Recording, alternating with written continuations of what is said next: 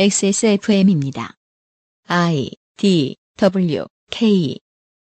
XSFM입니다. I, D, W, K. 그것은 알기 싫다 역사상 두 번째로 저는 지금 안승준 군과 함께 있습니다. 네. 예전에 한번 같이 한 적이 있었죠. 네. 그것은 알기 싫다 451회 토요일 순서지만 화요일에 합니다. 인류에게 단 한 번밖에 없을 2022년 2월 22일 콩콩절 2시 22분쯤에 업데이트 되었을 것입니다. 오칸돌 씨의 이분은 이제 요즘 팟캐스트 시대에 사연을 많이 주시는 분인데 애청자시죠. 네, 이분의 간단한 사연입니다. 안녕하세요. 대충 사연 5번 정도 소개되었으나 대체로 다 심심했던 오칸돌입니다. 네. 겸손해서 좋아요. 여러분. 잘 알고 계세요. 다름이 아니라 제 생일이 음력으로 1월 22일입니다. 올해가 2022년이죠? 네. 그런데 올해 음력 1월 22일이 2월 22일입니다. 뭔가 라임이 좋습니다. 그래서 2022년 2월 22일이 제 생일입니다. 한 번 더 해야죠. 그래서 2022년 2월 22일이 제 생일입니다. 이게 지금 오타가 아니라 두 번을 그냥 정확하게 다시 쓰신 것 같아요. 당연히 그래야 됩니다. 네. 마침 화요일이네요. 요파씨 하는 날이네요. 그래서 사연은 아니고 축하받고 싶네요. 내열을 이렇게 쓰는 게 맞는지 모르겠네요. 네. 음력으로 생일을 세워서 매년 제 생일이 바뀌었는데 올해는 우연히 이렇게 걸쳐서 괜히 이렇게 글 써봅니다. 저 말고도 콩콩년도에 콩콩절이 생일이신 분 많겠죠. 그러니까 말이에요. 그분들도 생일 축하드립니다. 축하 2번 받으세요. 그럼 이만 총총. 네. 네. 그렇군요. 꼭 오칸돌 씨만을 위한 것은 아닙니다. 모두가 축하받아야 할 2022년의 콩콩절에 그것은 알기 싫다를 업데이트하고요. 그것은 알기 싫다는 약속했던 대로 재방송을 하고요. 저는 주말에 다시 대통령 선거 데이터 센트럴로 돌아오겠고요. 오늘은 화요일이잖아요. 조금만 이 방송을 들으면서 기다리시다 보면 요즘은 팟캐스트 시대라고 하는 게 있어요. 5시에 XSFM을 모든 팟캐스트에서 검색해보시기 바랍니다. 그러면 안승준하고 UMC를 만나실 수 있어요. 네. 네. 바로 접니다. 이따가 만나요. 감사합니다. 그 아실의 유승균 PD입니다. 아무도 2등은 기억하지 않습니다. 90년대 삼성그룹이 내건 기업 PR, 세계 인류 캠페인에서 유명해진 말입니다. 근데 저희는 이상하게 이밖에 기억이 안 나네요. 2020년 2월 22일 그것은 알기 싫답니다. 2020년 2월 22일 그것은 알기 싫답니다.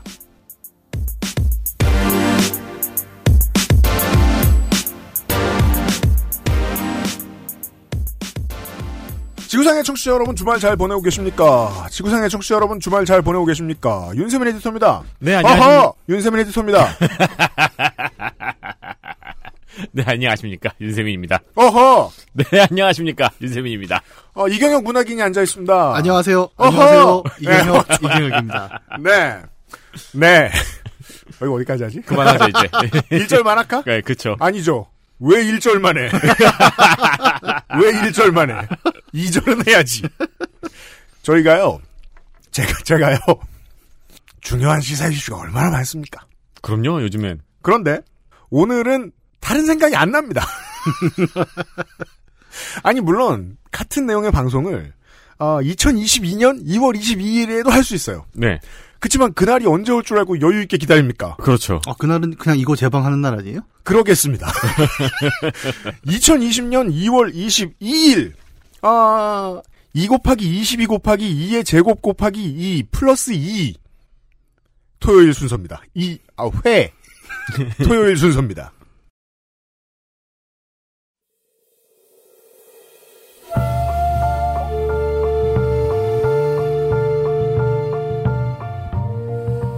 양서를 만나는 시간 팟캐문학관 양서를 만나는 시간 팟캐문학관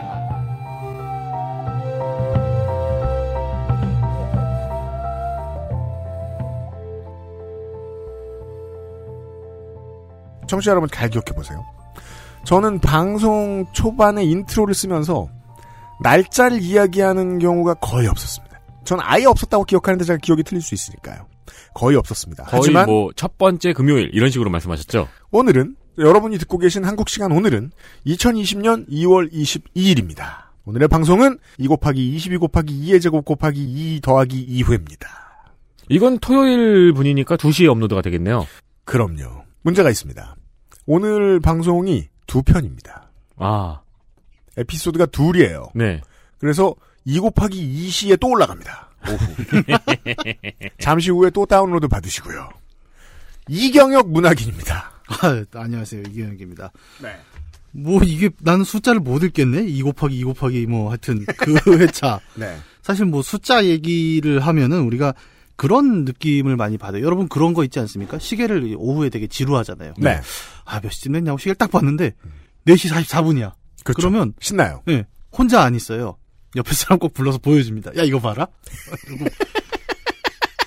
그렇죠. 다 그렇잖아요. 네. 보여줬는데 4시 45분인데 이러면 아이 망했네. 뭐 이러고. 그런 효과 있잖아요. 네. 나는 꼭 시계 보면 이렇더라. 네. 네. 왜냐면 그때만 기억이 남으니까. 네. 그래서 시계를 보던 몇 년 전에 제이지가 앨범 제목을 4시 44분으로 지었죠. 이거 누구 보여줘야 되는데? 이러면서. 네. 근데 뭐 숫자로 돌아가는 세계에서 사실 뭐 4시 44분이 되게 큰 의미가 있는 건 아니지 않습니까? 네. 다만 우리가 라고 신기해하는 몇 개의 배열들이 있는 거고 숫자는 그래서 연상을 많이 타요.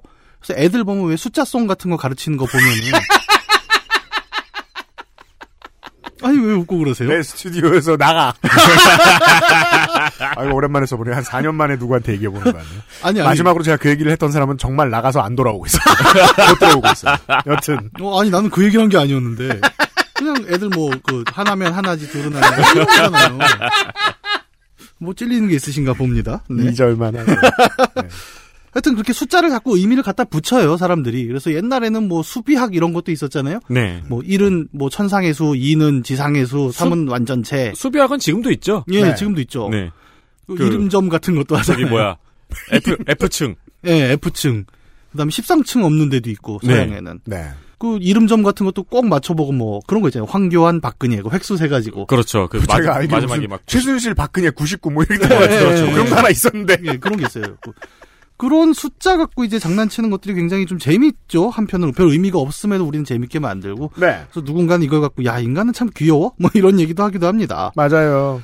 그 여러 가지 숫자 중에서도 한국 대중문화에서 최근에 2라는 숫자는 좀 더 흥미로운 이야기가 됐습니다. 그렇습니다. 이를테면은 뭐 오늘 새벽 2시 22분 22초. 가 대표적인데 네. 인터넷 주요 커뮤니티를 가보시면 이때를 기준으로 같은 얘기를 합니다. 사람들이. 예, 뭔가를 계속 두 번씩 쓰는 사람들을 만나게 되거든요.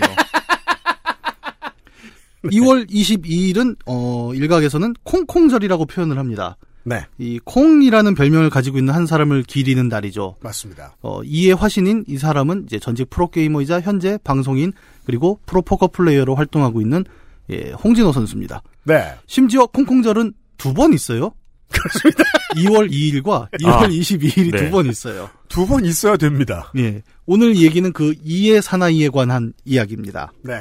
홍진호라는 사람은 뭐 스타크래프트 오래 보신 분들은 이제 뭐 두말할 필요 없지만 이제 안 보신 분들도 많으니까 네. 설명을 드리면 프로게이머로 유명한 초기 스타크래프트 프로게이머예요. 네. 1982년 10월 31일 심지어 이 생일에 대해서도 말이 많은데 네. 11월 1일은 태어날 수 없다라는 의지로 이날 태어났다는 얘기도 있습니다. 어쨌든 이분은 이제 일에 반대하며 태어나셨군요. 네, 일은 갈 수 없다. 네. 심지어 이남이죠. 네. 네. 스타크래프트 프로게이머 주 종족은 저그였습니다.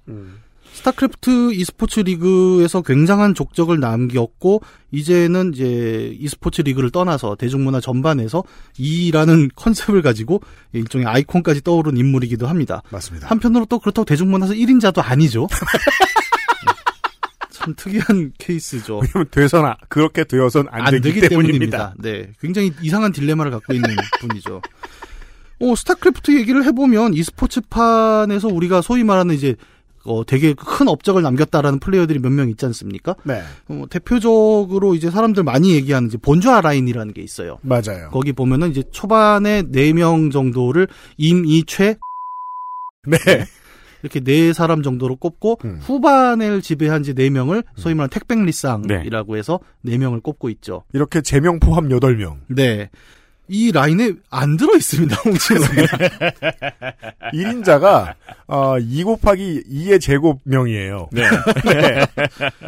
이 라인에 안 들어있으니까 이게 실제로 그 당시 프로게임판을 보지 않은 사람은 홍진호가 뭐라고 생각하실 수도 있겠지만. 기록으로만 보면 안 나올 수 있다. 네. 하지만 홍진호가 그러면 아무 의미 없는 실력이 낮은 플레이어였냐? 그건 또 아니거든요. 아닙니다. 네, 홍진호의 실제 승률을 보면 공식전 통산 승률이 57.1%예요. 저는 이거 보고 놀랐어요. 네. 6할에 달합니다. 네. 후반기에 이제 선수 생활 막바지에 패율이 네. 굉장히 높았는데 그렇죠. 그럼에도 불구하고 통산 승률이 50%가 넘은 걸 보고 깜짝 놀랐어요. 그러니까 네. 오래된 게이머일수록 뭐 다른 스포츠도 마찬가지만 승률은 이제 점점 떨어지게 되는데 은퇴 가까우면서 네, 그렇습니다. 그걸 다 감안해도 공식전 57.1%면 절대 낮은 수치가 아닙니다. 맞습니다. 그의 숙적이자 라이벌이었던 임요환의 승률은 58.4%예요. 네. 큰 차이가 없다는 거죠. 그리고 그렇죠. 둘의 라이벌리에서 있었던 공식전 전적은 임요환이 35, 홍진호가 32입니다. 네. 예, 별 차이도 없어요. 별 차이가 없습니다. 예. 네. 이게 많은 기록을 원래 스포츠를 많이 보면 기록 덕후가 되잖아요. 네. 많은 기록을 들여다보는 사람들이 종종 간과하는 문제입니다. 오늘은 사실 스포츠를 이야기하면서 딴 얘기로 넘어갈 텐데 오늘은 스포츠 편입니다. 네. 임요환 홍진호의 상대 전적은 큰 차이가 없습니다. 예. 그런데 사람들의 기억은 그렇지 않죠. 임요환은 1, 홍진호는 2. 네. 라고 생각을 합니다. 홍진호의 기록을 조금 더 의미있게 바라보려면 그래서 아까 얘기했던 이미최 택백리상이라는 본좌 라인보다 네. 스타리그 초기에 있었던 4대 천왕이라는 개념을 좀 볼 필요가 있어요. 왜냐면 이게 참 한국에서밖에 할 수 없는 스포츠 이야기인 게 이 스포츠의 추억을 대중이 논할 수 있는 나라는 한국밖에 없습니다. 맞아요. 그렇죠. 네. 네. 네. 기억을 하시는 분들이 많을 거란 얘기입니다. 네. 이 얘기가 이제는 좀 잊혀진 얘기가 된다고 생각을 하는 게 이것도 2000년대 초반이거든요. 그 지금 보면 예. 일단 화질이 너무 구렸을 때 보이지가 않아요. 다 320p거든요. 네. 그 태태전을 하면은 잘 모르겠어요. 누구 유닛인지. 모자이크를 씌워도 그렇게 안 날 것 같은. 그래서 스타리그 같은 경우에는 또 리플레이가 남아 있어요. 리플레이 파일. 네. 그래서 온게임넷 OGN 같은 경우에는 그 파일을 살려서 스타 리마스터가 재작년에 나왔죠? 네. 그걸로 다시 돌려갖고 4K로 또 찍어놓은 게 새로 있습니다. 맞아요. 네. 저 그거 봤어요. 네, 그걸로 3연봉을 또 틀어주더라고요. 그렇죠. 네. 제일 보고 싶은 거 뭐? 그러면. 네. 그런 식인데, 이제 그 당시에 4대 천왕이라고 한다면 4명을 뽑는데, 임요환, 홍진호, 박정석, 이윤열 이렇게 4명을 뽑아요. 맞습니다. 여기서 이제 또 몇몇 청취자분들은 이 전 세대를 또 기억하시기도 하죠. 아, 그렇죠. 김동수라든가 그 전 세대는 이제 프로리그에 돈이 그만큼 많이 안 걸렸고 체계도 그만큼 많이 안 잡혔던 시절이라서 네. 여기서부터 얘기하는 게 더 편하긴 합니다. 네. 이 4사람을 뽑는 이유는 일단 이 4사람의 성적도 성적이었거니와 사실 팬덤을 꽤 끌고 다니는 친구들이었단 말이죠. 네. 맞습니다. 임요환의 드랍십이다라는 그 다음 카페가 되게 대표적이었죠. 네. 동방신기에 이어서 카페 회원수 증가 2위를 찍었었던 걸로 제가 기억을 합니다. 임요환의 몇 안 되는 2위일 거예요. 네. 네. 엄청난 팬덤과 함께 그 실력으로 이 넷이서 엄청 치고받고 싸우던 시절이 있었단 말이죠. 네. 그래서 과연 누가 최강이냐를 얘기하기가 굉장히 어려웠던 그 박빙의 승부가 있었던 시절. 네. 홍진호의 포스라는 건 지금처럼 일을 얘기하기 어려운 수준이었습니다. 네. 어마어마했어요. 매번 큰 리그가 한번 끝날 때마다 최소 4강 안에 들어가는 선수였고 그렇죠. 홍진호가 나타났다고 한다면 일단 상대 선수는 긴장하지 않을 수가 없었습니다. 네. 그의 플레이라는 거는 또 굉장히 특이한 점이 초창기의 그 세종족, 테란, 프로토스, 저그의 플레이 스타일들을 봤을 때 저그라는 종족은 어떤 컨셉이었냐면 이때만 해도 물량을 최대한 초반에 일꾼을 많이 뽑고 멀티를 그렇죠. 늘려서 많은 자원을 갖고 후반에 어마어마한 물량을 뽑아서 쾅 몰아친다 라는 네. 개념으로 많이 플레이를 했단 말이에요. 장기전으로 끌고 가면 이기는 부자 플레이라고 했죠. 네네. 그런 플레이였는데 홍진호는 그 스타일을 안 탔습니다. 홍진호는 어떻게 플레이했냐면 그러니까 병력을 모아서 큰 물량으로 싸운다가 아니라 최적의 순간에 내가 찌르고 싶은 타이밍에 일꾼을 줄여서 유닛을 쫙 쫙내고 네. 그 타임에 한번 몰아쳐준다. 그렇죠. 한 번이 아니죠. 예, 두 번 몰아친다. 네. 라는 컨셉을 타고 있었단 말이죠. 한 방울은 잘 이기지 않습니다. 네. 유명한 격언이 있죠. 폭풍은 두 번 몰아친다. 네. 이 스타일이 너무나 좀 다이나믹했어요. 그래서 사람들은 홍진호의 플레이를 두고 별명을 붙였던 게 처음에는 폭풍이라는 이름을 붙였죠. 그렇습니다. 정말 한순간에 몰아치는 그 저그의 기세들. 이거를 테란 플레이어들이 유독 막기 어려워했었던 맞아요. 시절이 있었단 말이에요. 이게 네. 그리고 너무 멋있었던 게 아까 말씀드린 부자 플레이라고 했는데 이게 네. 본인한테도 굉장히 리스크가 큰 플레이였잖아요. 네. 네. 아주 가난하게 플레이를 하면서 공격을 끊임없이 하니까 네. 한 번만 삐끗하면 그대로 밀려날 수 있는 플레이를 계속해서 이기니까 그게 예. 너무 흥분이 됐죠, 보는 사람은. 이런 건 보통 이제 MMA의 팬들이 마주 잘 알고 있는 이야기인데 챔피언은 가장 압도적인 사람이 돼요. 근데 가장 인기 있는 사람들은 하이 리스크 하이 리턴을 주로 선호하는 선수들이에요. 네. 그 점에 있어서 홍진호 선생은 대표적이었습니다. 왜냐하면 다른 여기 나와 있는 지금 8명의 인물들을 떠올려보면 손들은 다 빨라요. 네. 그런데 팬들이 좋아하는 게이머는 본인이 손이 빠른 선수가 아니라 그 경기를 중계해주는 옵저버가 바쁘게 만드는 선수입니다. 그렇죠. 옵저버가 여기 보고 저기 보고 여기 보고 저기 보고 하는데 계속 처절한. 네. 그러면 관객들은 어마어마하게 빨려 들어갔죠. 그게 홍진호 선생이 가장 인기 있는 사람이 됐던 이유예요. 네. 이만 남아있어서 그렇지 그의 플레이는 사실은 지금 원래대로라면 초반의 플레이는 폭풍이라는 별명이 훨씬 잘 맞았습니다. 네. 특히 아까 얘기했지만 당시 저그들이 이제 후반을 노리는 물량 플레이를 하고 있을 때 테라는 뭘 했냐면은 네. 그 물량 생산의 가장 최약한 점을 찔러 들어갔단 말이죠. 드랍십. 네. 임요환의 드랍십이 그렇게 성공할 수 있었던 이유는 저그가 물량을 준비하고 있는 타임을 찔렀기 때문이었어요. 네. 근데 홍진호는 그 타임에 오히려 맞받아칠 준비를 했고 네. 그냥 거기서 서로 병력을 계속 소모해가면서 끝없이 싸우고 다시 한번 몰아쳐서 승기를 잡아가는 과정이었고 홍진호는 특히 그 강점과 약점을 보는 센스 하나는 정말 대단했던 선수였습니다. 네. 자기가 싸우는 타이밍에는 반드시 이기는 타임이었어요. 그래서 이 코카콜라배 같은 경우에는 보면은 이 홍진호 선수도 이제 적지적소에 찌르고 드랍을 많이 이용하는 선수였고 네. 임요환 선수도 드랍십으로 뒤로 돌아가서 찌르는 플레이를 많이 하다 보니까 옵저버가 화면을 잡을 때마다 관객 속에서 환호가 터져나오는 예. 광경이 여러 번 있었죠. 예. 뭐 다른 종목으로 이야기를 하자면 FPS 장르의 중계 같은 것들을 볼 때 인기 있는 선수들도 마찬가지입니다. 예. 보통은 절대 그렇게 하지 않지만 간혹 가다가 일단 한가운데로 뛰어가는 사람들이 있어요. 지가 탱커도 아니면서. 네. 그리고 이겨 계속. 그러면 난리가 납니다. 네. 오버워치 같은 거 지금 중계를 봐도. 네. 네. 폭풍이라는 그 스타일 때문에 굉장한 팬들이 있었고 심지어 홍진호의 대표적인 주제가 중에 하나가 질풍가도라는 노래가 있단 말이에요. 맞아요. 가사가 그래요. 한 번 더 나에게 질풍 같은 용기를 한 번 더가 네. 들어가죠. 그래야 두 번이니까. 네. 근데 그렇게 몰아치는 플레이 때문에 굉장히 다이나믹했고 특히 e스포츠라는 장르는 결국 보는 스포츠지 않습니까? 네. 보는 이들로 하여금 정말 눈을 뗄 수 없게 만드는 그 흐름이 있었고 거기서 압도적인 강세를 보였던 게 프로게이머로서의 홍진호의 초기 전적이었단 말이죠. 네. 맞아요. 그런데 이제 이런 폭풍은 이제 별로 언급이 되지 않습니다. 기록만 남는 세계라는 e스포츠 판에서 홍진호의 스탯은 결국 준우승으로만 남았기 때문이지요. 맞습니다. 아, 오늘날 홍진호가 이의 아이콘이 된 데에는 가장 큰 기여를 한 게 그의 커리어가 온통 준우승뿐이라는 사실입니다. 그렇습니다. 예, 공식전 기준으로 준우승만 11번이라고 해요. 전성기 그렇게 압도적인 포스를 풍겼는데도 돌이켜보니까 양대리그 결승에 올라가면은 항상 홍진호는 준우승. 네. 그래서 그런 만화 갖고 짤도 있었습니다. 그 더 파이터의 짤을 가져와서 누가. 우승한 게이머가 모두 홍진호를 만난 것은 아니다. 하지만 홍진호를 결승에서 만난 게이머는 예외 없이 우승했다는 걸 명심해라. 참 슬픈 얘기인데. 저는 그 모든 결승에서 다 홍진호 선수를 응원했어요. 아, 여기 네. 또 콩빠가 계셨군요. 직관도 가고. 저는 테란 유저여서 뭐. 아니, 저는 토스 유저인데 예. 홍진호 선수가 다른 선수랑 하면 홍진호 선수를 응원하게 돼요. 경기 스타일이. 그렇죠. 예. 스타일이 맞아요. 정말 네. 화끈했죠. 맞아요. 이렇게 준우승만 하던 홍진호의 그 게임 아이디는 옐로우였습니다. 맞아요. 그래서 이 옐로우 때문에 또 하나 붙은 별명은 황신이라는 별명이 있죠. 네. 네. 황신, 그 다음에 홍진호의 콩을 잘못 읽은 이제 콩진호. 네. 황진호, 콩신, 옐로우, 폭풍저금 별명은 많습니다. 그렇게 돼서 이제 콩진호라고 불리는 이 콩에는 2인자의 개념이 붙게 되는데 사실 정말 홍진호가 그러면 2인자의 대표냐라는 걸 진지하게 따지고 들어가면 조금 애매한 구석도 있어요. 네. 왜냐? 홍진호가 실제로 우승 경력이 제로냐는 아니기 때문입니다. 그렇죠.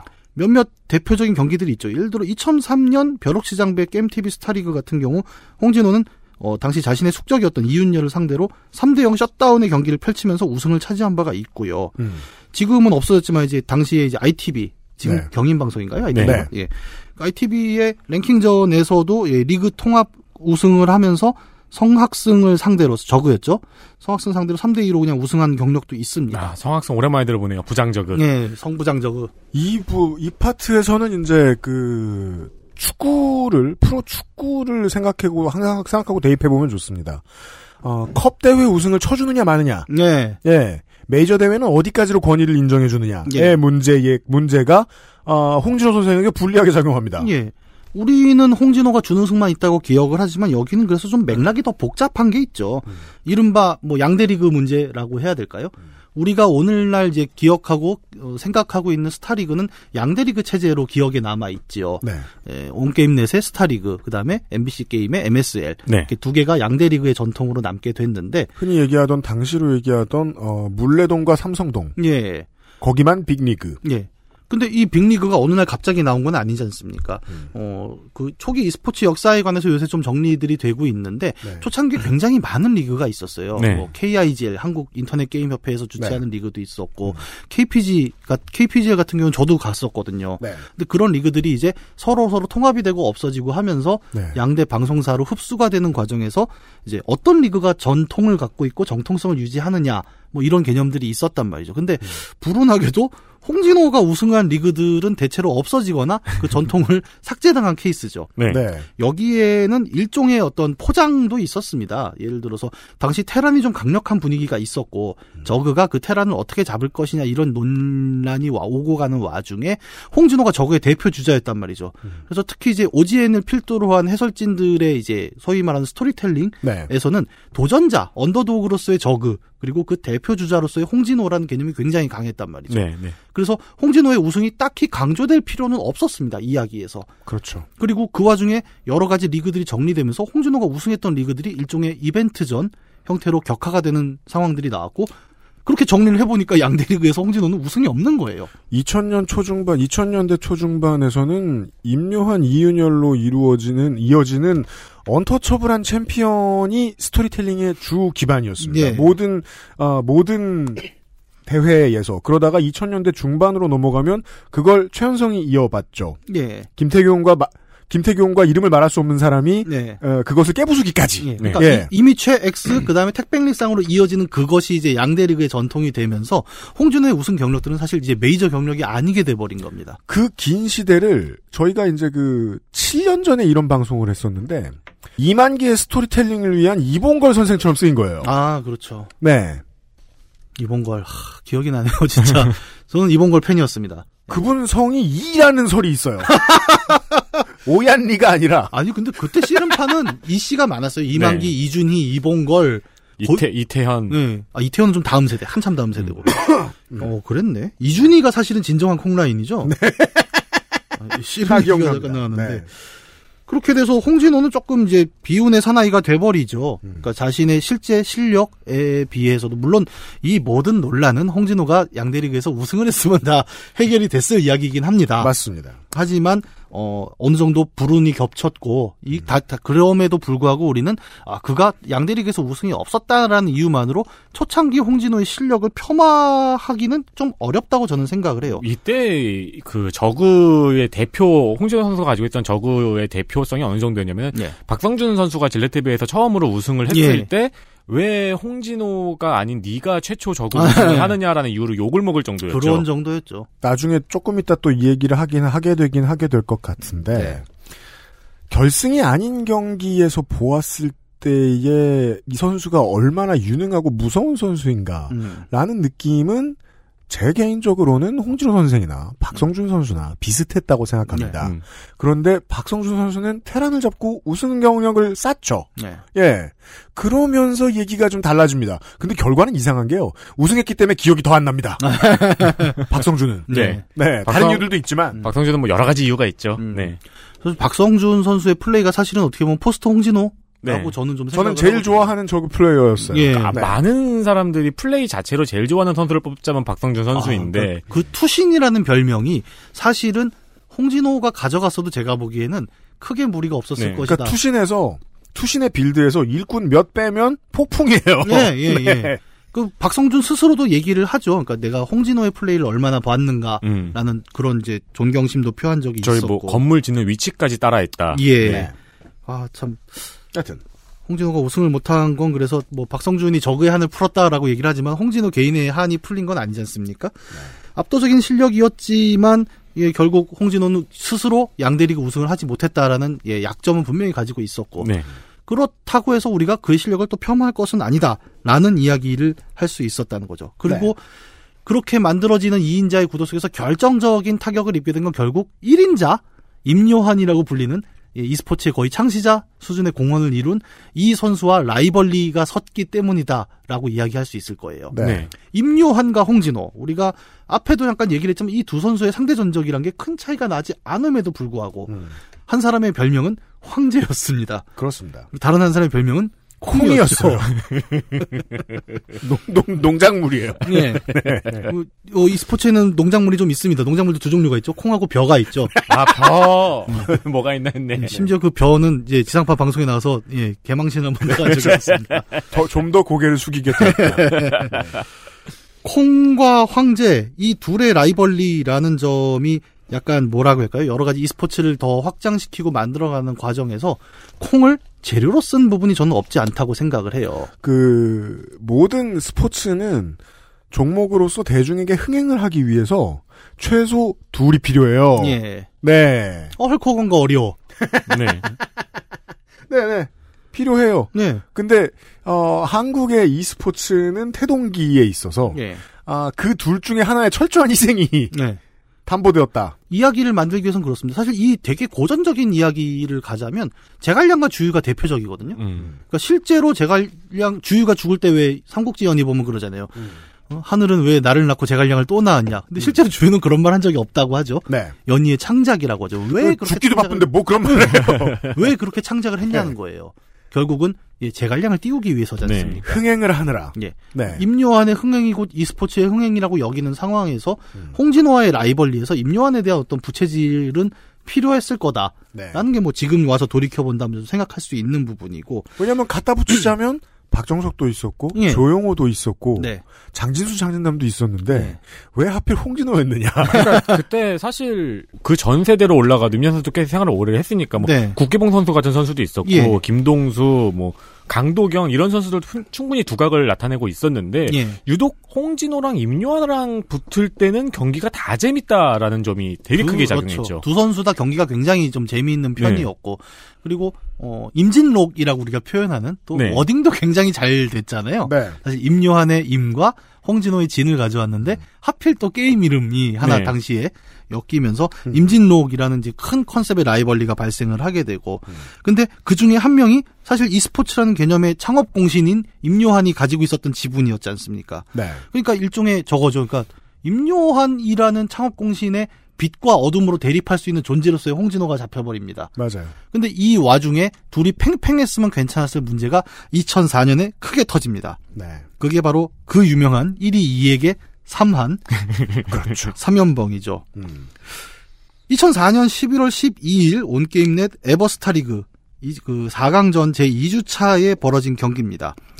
임요환과 홍진호는 당시 스타리그에서 뭐 실력으로도 팬덤으로도 정말 양대 산맥, 인두 사람이었고, 그러니까 전 세계의 잠재적인 e스포츠 팬들에게 볼거리와 흥행이 많지 않던 시대였습니다. 네, 온 세계가 집중하는 메인 이벤트급 매치업이었다는 거예요. 그렇죠. 네. 마침내 이두 사람이 4강의 길목에서 만났다. 네. 이게 그리고 두 번째 4강전이었는데 에버베가 네. 네. 이전 4강전이 박정석 최연성이었죠. 이 경기가 엄청난 명경기가 나왔거든요. 예, 예, 예.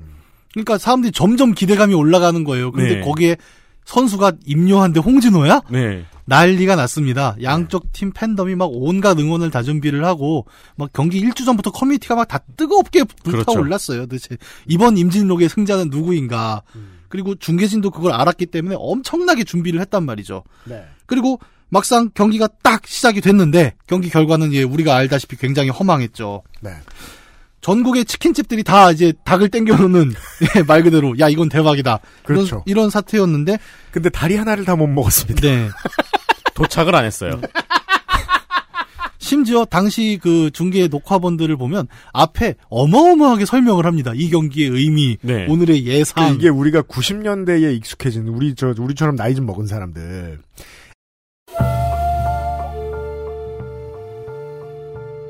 HBO에서 해주는 마이크 타이슨 경기 페이퍼뷰예요. 네. 앞에 그렇게 그 관심도 없는 거 오랫동안 본 다음에 13초 보는 겁니다. 마이크 타이슨을. 그리고 이제 인사하고 집에 가고. 다들. 네. 네. 나는 축하 공연도 할 줄 알았어 진짜. 와. 어마어마한 그 긴 준비 시간 끝에 실제 벌어진 경기는 총 3세트였고 3세트 경기의 합산 총 플레이 시간은 22분으로 네. 예, 역대 스타리그 최단 시간입니다. 네. 아, 공식 기록이 최단이에요. 사실은 또 승부 조작 때문에 잘려나간 게 있으면 이것조차도 최단 시간 2위가 되는데. 네. 그거는 아닙니다. 그건. 네. XSFM입니다.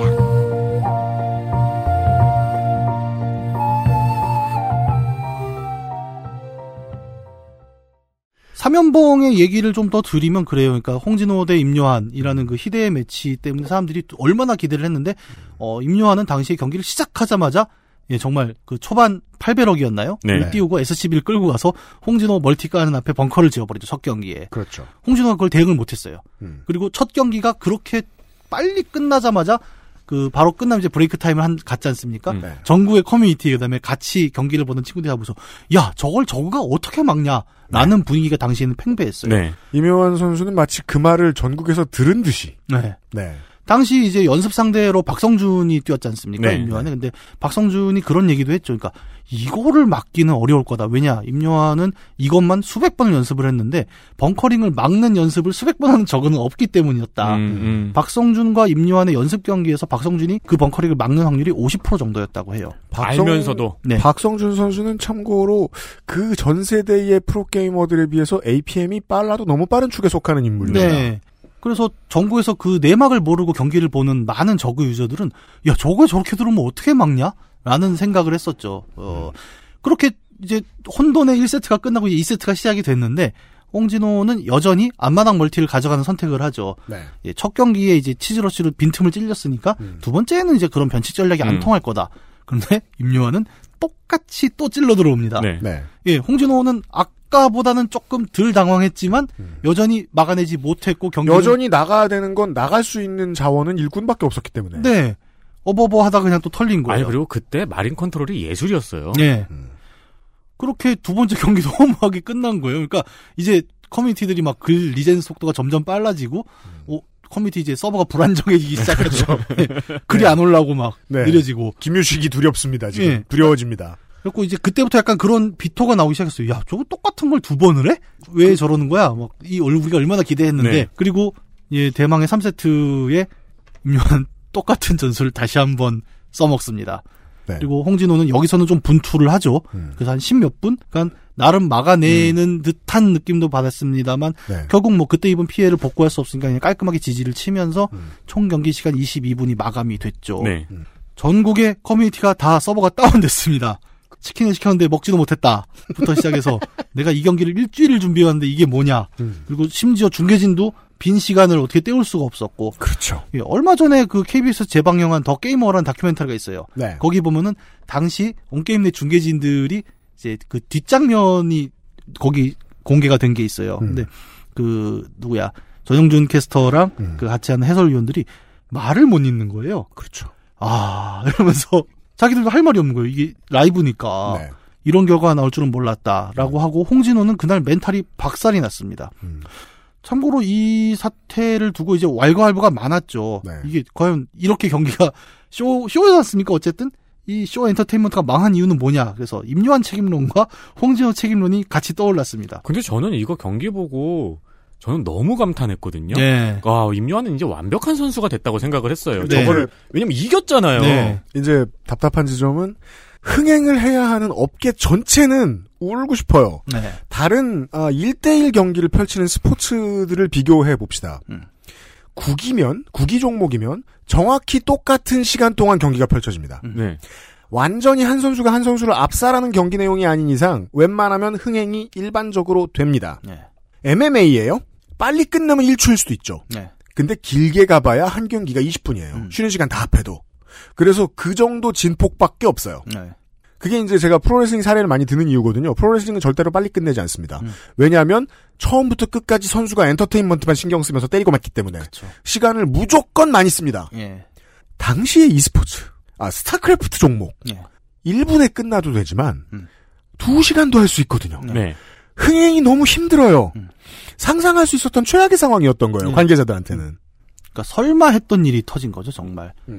e스포츠는 그러니까 사람들이 e스포츠라는 종목을 이야기할 때 되게 착시가 하나 있는 게 스포츠라는 표현이 적합하느냐라고 했을 때 저는 좀 아닌 입장이거든요. 왜냐하면 그 스포츠란 단어에는 프로라는 단어가 빠져 있거든요. 그러니까 이 스포츠가 아마추어 애슬레틱은 절대 아니지 않습니까? 왜냐하면 그 저작권이 엄연히 특정 회사에 있는 그런 게임인데. 네.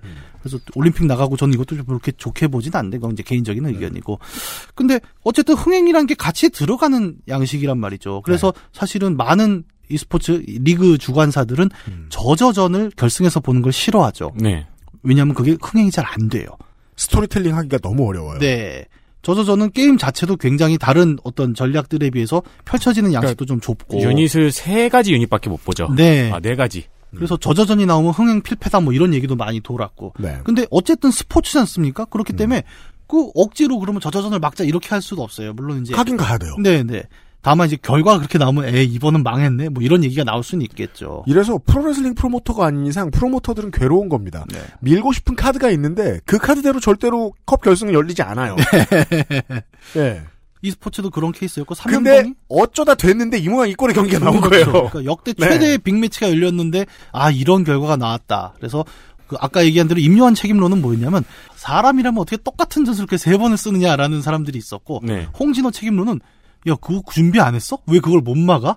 이 얘기가 동시에 터진 거죠. 그러니까 이제 아니 3경기 때는 앞마당 피지 말았어야지라는 말들을 많이 했죠. 네. 근데 그 얘기에 또 반론이 그거였어요. 어차피 저거 앞마당 못 먹으면 테란 못 이겨. 맞습니다. 저게 네. 마지막 수였어. 이제 그런 뭐 사실 그 결론이 안 있습니까? 그냥 그러니까 게시판에서 심심하니까 얘기하는 네. 거죠. 아 이스트 타로는 나도 세계 재패해요. 네. 이제 그런 얘기들을 막 오가면서 얘기했는데 이 어쨌든 이것도 한 십몇 년 지났잖아요. 이제 와서 사람들이 이 당시를 평가하면서 하는 얘기는 되게 주목할 점이 하나 있는데. 스타리그의 낭만 시대의 종언이다라는 얘기를 하더라고요. 그러니까 그 전까지는 이때만 해도 임요환이 욕을 먹는 분위기가 있었잖아요. 네. 생각해 보면, 그러니까 아니 그 빅매치에서 저렇게 날비를 쓰다니.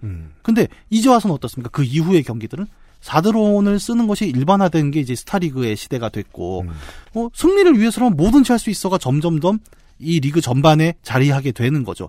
그 전까지만 해도 승패보다 드라마틱한 어떤 승부. 이런 것들에 열광하던 사람들이 본격적으로 승패 자체에 집착하는 형태로 변화하는 가장 큰 곡점이었다라고 이 당시에 삼연병을 평가하는 글들도 좀 있는 것 같아요. 그 평가가 유효한 이유는 그 해당 종목, 그 해당 게임의 흥행이 뭐 100년 간 게 아니기 때문에요. 네. 그렇게 오래 가지 않았거든요. 네. 홍진호는 이 사태를 겪고 굉장히 멘탈이 나갔습니다. 네. 심지어 결과론적으로 말하자면 홍진호는 이때 이후로 다시는 연내 리그 승률 60%를 찍지 못하는 그렇죠. 말 그대로 커리어 꺾임을 겪게 됐죠. 네. 그리고 그날 유명한 얘기가 있죠. 경기가 끝나고 잠실벌을 소주를 불고 뛰어다니다가 PC방에서 글을 썼죠. 저는 폭풍도 아니고 그냥 적이었습니다. 네. 라고 했는데 사람들이 또 별명을 그냥 적으로 바꿨죠.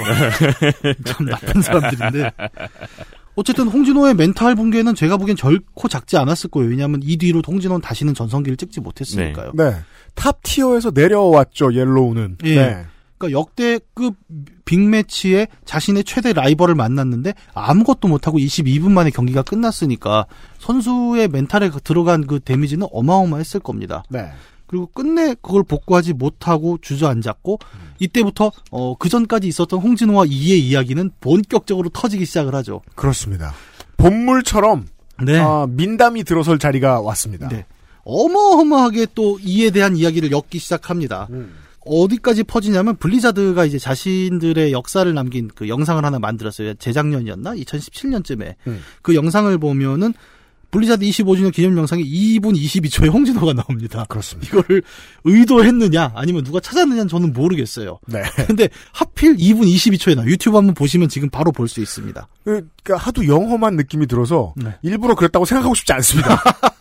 네. 그러니까 그 숱한 준우승과 이에 대한 얘기가 여기서 막 별걸로 다 나오기 시작을 해요. 네.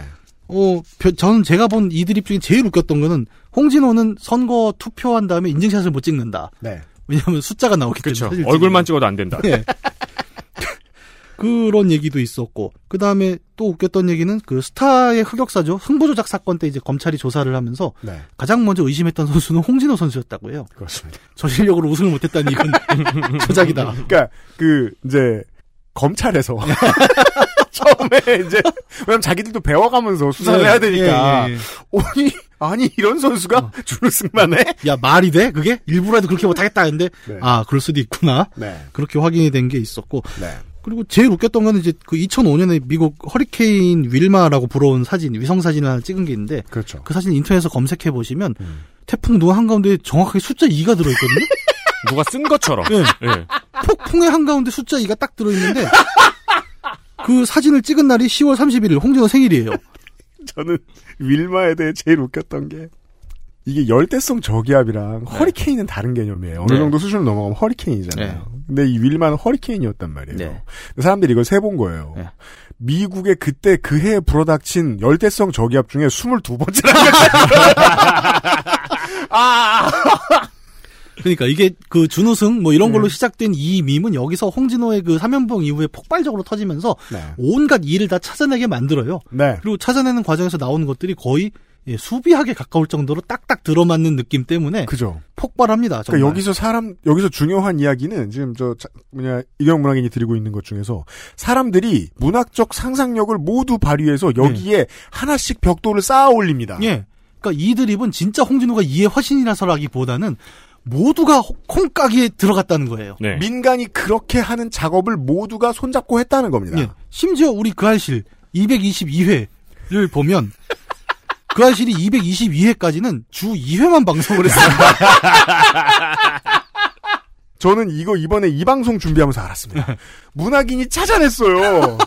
제가 어찌나 충격을 받았는지 이의 영어맘에 대해서. 심지어 222회의 A, B회차 주제는 이퀄리즘이었습니다. 그러니까 자꾸 이런 게 나오니까 무서운 거죠, 우리는. 그러니까 그때를 마지막으로 주 2회를 끝냈거든요, 저희가. 저도 놀랬어요. 아, 깜짝이야. 설마 했죠. 그거 있잖아요. 이제 공군 시절 때 기차 탔는데 기차표가 2번 열차 22번석이었던 거 홍진호 선수가 직접 인증한 거 있잖아요. 홍진호 선생은 저 공군에서 게임단 생활을 했었죠. 그리고 홍진호 선수가 나중에 그 연예인이 되면서 유럽에서 무슨 썸 타는 프로그램 이런 걸 찍은 적이 있는데. 아, 그래요? 네. 저 이탈리아에는 어디서 이렇게 저기 버스를 타면데 저 버스가 이렇게 서서히 오는데 22번이 오는 거예요. 본인도 약간 당황하고. 아니, 아무리 PD가 열정이 있어도 그거 올 때까지 계속 기다리고 그럴 수도 없어요. 그러니까 이게 어디까지가 인공인가를 저도 잘 모르겠는데.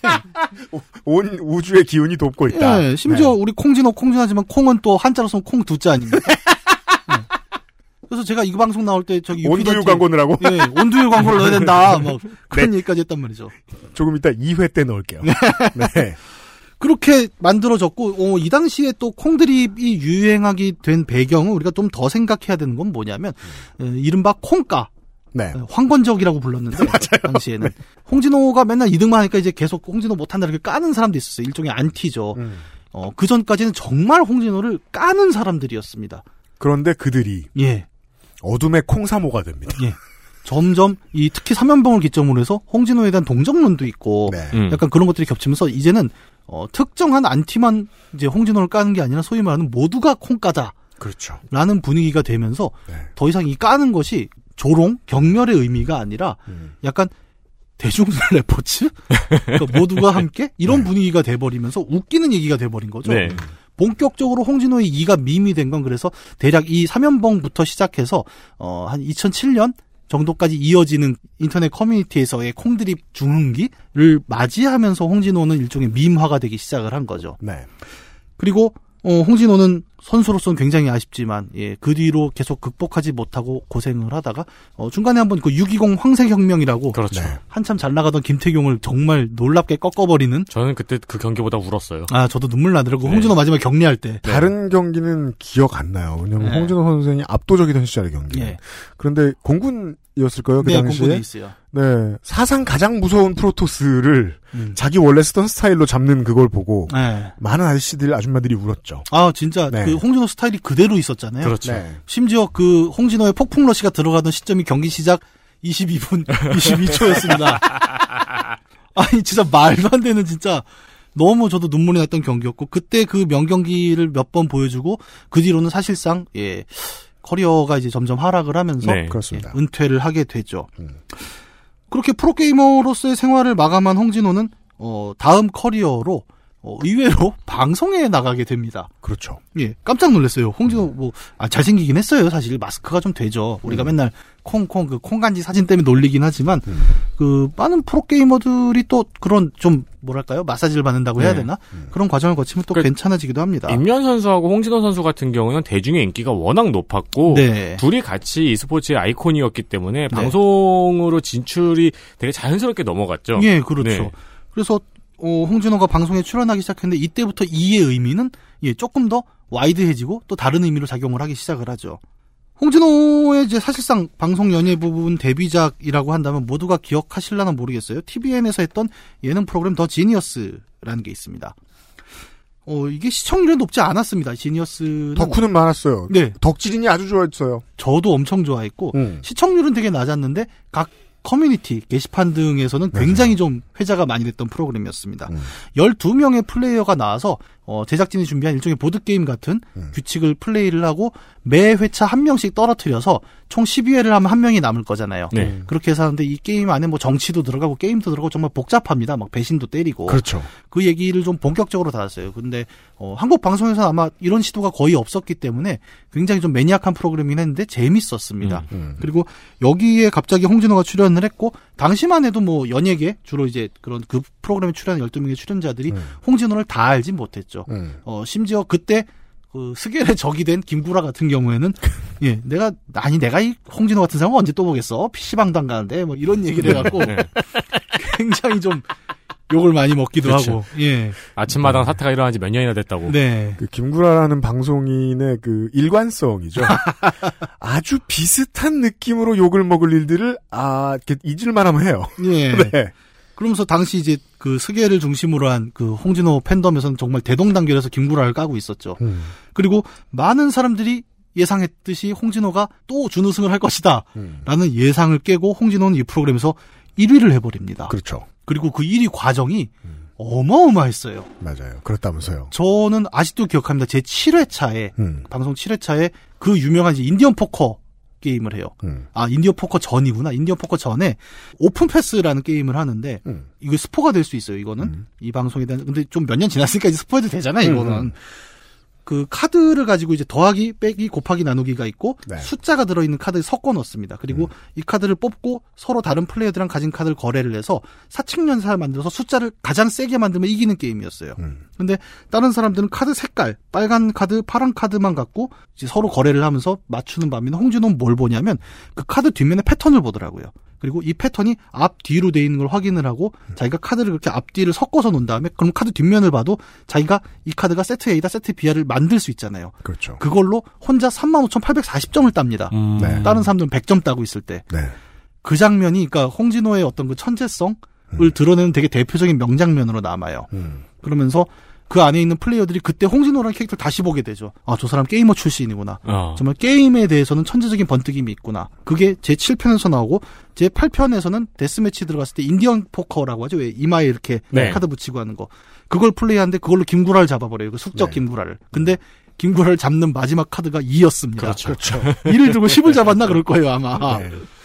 그렇게 오래된 e스포츠 팬들은 엉엉 울었습니다. 정말 눈물이 났던 게 약간 그런 서름도 있는 거예요. 그 게이머라고 무시당했잖아요. 그렇죠. 하필 나는 김구라가 그 연출이라고 생각을 하는데, 그러니까 너는 그 게임밖에 못하는 애가 이렇게 무시당하는 그 영웅이 그 모든 역경을 극복하고 성공하는 드라마가 나와버린 거예요. 어디까지 연출인지 잘 모르겠습니다만. 그래서 이 지니어스에서 홍진호 선수가 활약을 하는 게 그 e스포츠 팬들한테 되게 신나는 일이었어요. 네. 정말 뭐 모두가 막 북을 쳤죠. 정말 야씨 올라간다. 그리고 e스포츠를 모르는 사람들에게는 아 저런 사람이를 알리는. 그러니까 아주 단순하게 생각해도 아 확실히 게이머 출신이 감각은 다르네. 그죠. 라는 이야기를 할 수 있었던 방송이었던 거죠. 정말 압도적인 실력으로 우승을 해버리면서 홍진호는 최종 우승 소감에서 여러분 약오르죠라고 얘기를 합니다. 그렇죠. 내가 우승해서 약오르죠. 그리고 전국의 콩가들은 다 함께 이 지니어스는 이벤트전이었다. 홍진호가 우승했기 때문에 이건 이벤트전이다. 이제 선호가 바뀌는 거죠. 네. 그렇게 얘기됩니다. 근데 어쨌든 이 과정 때문에 홍진호는 방송인으로서도 굉장히 큰 두각을 드러내게 됐어요. 맞아요. 그 이후로 계속 예능에 나올 수 있었던 이유도 여기에서의 활약 때문이라고 알고 있어요. 예. 그리고 자기가 갖고 있는 커리어였잖아요. 게임에 능하고 나는 굉장히 두뇌 회전이 빠르다라는 거를 컨셉 그대로 e스포츠 게이머라는 컨셉을 그대로 방송에 들고 왔고 심지어 단순히 그 진지함뿐만 아니라 그러면서 나는 준우승이라는 유머 코드도 같이 갖고 왔으니까 이건 얘기가 되는 거죠. 네. 그래서 온갖 방송에 나가기 시작을 합니다. 이제 이 표현 별로 안 좋아하는데 뇌생남? 뭐 이런 표현이 그때 막 돌기 요즘 시작을... 그 표현을 좋아하는 사람은 없다고 생각합니다. 그땐 유행이었죠. 네. 그땐 그게 또 되게 유행했어요. 네. 저 그때부터 들었어. 무슨 프로그램 이름도 막 그런 거 있지 않았어요? 네. 뇌생남? 뭐. 아, 난 잘 모르겠어요. 근데 어쨌든 그 이후에 홍진호의 방송 활약을 보면 이제 크가지 이것도 두 가지로 나눌 수가 있는데 지니어스나 크라임씬, 저는 크라임씬도 굉장히 좋아했는데 여기서도 또 홍진호가 대활약을 하거든요. 네. 그런 이제 지능적 게임에서 그 프로게이머 출신으로 어떤 날카로운 감각들을 드러내는 하나의 컨셉이 있었고 또 다른 프로그램에서는 주로 약간 허당, 편안한 컨셉 이런 쪽으로 또 많이 나옵니다. 주로 이제 예능, 뭐 상담, 연애 상담 같은 프로에 자주 나오고 무슨 썸 타는 프로그램도 나오더라고요. 근데 거기서 한결같이 짚는 점은 홍진호는 되게 편안한 컨셉이다라는 얘기를 또 많이 했어요. 흥미로운 건 이제 이 두 가지가 되게 절묘하게 섞여 있는 캐릭터라는 거잖아요. 우승자 혹은 1인자는 아닙니다. 하지만 분명히 뛰어나요. 근데 오히려 1이 아니기 때문에 한편으로 또 친근하고 편안한 느낌이 있다는 거죠. 그죠. 이런 것들이 어떤 홍진호가 갖고 있는 그 지니어스적인 면과 되게 편안한 썸남 캐릭터가 동시에 좀 작용하는 복합적인 결과로 나타난 건 아닌가라고 생각을 합니다. 그래서 그 결과로 홍진호는 인류 방송인으로 데뷔를 했냐? 그것도 아니에요. 그 메이저 또는 메이저 그 출연자는 또 아니지 않습니까? 현재도 티어 2. 네. 네. 여기서도 티어 2예요. 네. 하지만 홍진호가 티어 2라고 해서 그러면 힘드냐? 그런 것도 아닙니다. 당장 우리가 유피디랑 뭐 저번에 얘기하면서 야 차라리 홍진호를 섭외를 할까라고 했는데 스케줄이 안 나옵니다. 우리는 티어 2 섭외할 만큼 능력 있는 매체가 될 수 없어요. 예. 네. 그리고 홍진호 본인도 2월은 특수기간이라 우리 방송에 나올 만한 시간이 안 나요. 잊혀진 계절처럼요. 네, 그렇죠. 예, 그 잊혀진 계절이 10월이면 예, 홍진호는 2월이에요. 이게 참 쉽지 않았습니다. 저는 되게 섭외를 하고 싶었는데 비싸기도 하고 시간도 안 나고. 네. 사실 뭐 여담이죠. 제가 옛날에 임요환도 섭외 얘기했었잖아요. 네. 원래 섭외하고 뭐 하려고 했냐면은 저거 김요환 얘기 짝퉁으로 임요환 이야기 하려고 했는데 그것도 실패하고. 아, 임요환도 비싸요. 네. 아, 그거 저 재밌지 않아, 그거? 내가 그 네티즌님 따라하면서 알았던 듯 몰랐던 벙커. 아, 재미는 있네요. 부정적이란 뜻이에요. 재미는 있어요, 확실히. 재미는 있어요. 아, 재미만 있으면 되지 뭐. 저 티어 2지만 그러면 홍진호가 그러면 실패했냐? 또 그것도 아니지 않습니까? 우리가 섭외를 못할 정도로 바쁘단 말이에요. 성공했어요. 되게 성공한 인생이에요. 네. 네. 일이 아니지만 그는 충분히 자기 자리에 올랐고 자기 삶을 되게 재밌게 살고 있단 말이죠. 유의미하게. 제가 아는 유일한 그 이글스파크에서 시구한 게이머 출신. 아 그렇네 진짜. 그분 나오셨을 때 전광판에 이름 두 번 나왔다고 하죠. 유니폼 2개 입고 나가고. 네. 하필 또 근데 하나는 또 그 생각을 했겠지. 야, 이렇게 하면 2등은 하겠지. 네. 하지만 그것과는 좀 거리가 멀었던 걸로 기억을 합니다. 네. 이라는 개념을 갖고 이제 일이 되지 않고도 충분히 자기 이라는 컨셉으로 자기 아이콘을 삼으면서 성공한 정말 유일무이한 이 표현도 좀 맞지 않네요? 네. 유이한 캐릭터 유이무이한 뭐 뭔지 모르겠 하여튼 네. 그런 캐릭터가 됐단 말입니다. 네. 1인자였던 임요환은 방송에 나가서 우리가 기억하는 건 뭡니까? 아침마당에 나가서 1인자가 맞아야 할 십자포화를 다 맞았어요. 네. 그건 맞아야 될 십자포화도 아니죠 사실. 네. 근데 당시 방송을 보시면 아시고 최근에 또 그게 4K로 복원이 됐죠. 네. 예, 더 게이머라는 KBS 다큐를 보시면 예, 아, 제가 이 얘기를 계속하는 이유는 제가 거기 살짝 나오기 때문이에요. 알아요. 그 방송 다시 보시면 정말 충격적인 멘트들을 많이 해요. 우리 네. 이상벽 선생님과 저 그렇죠. 이규민 선생님이 그 살인 충동을 안 느끼냐. 사이버머니가 얼마나 있냐고.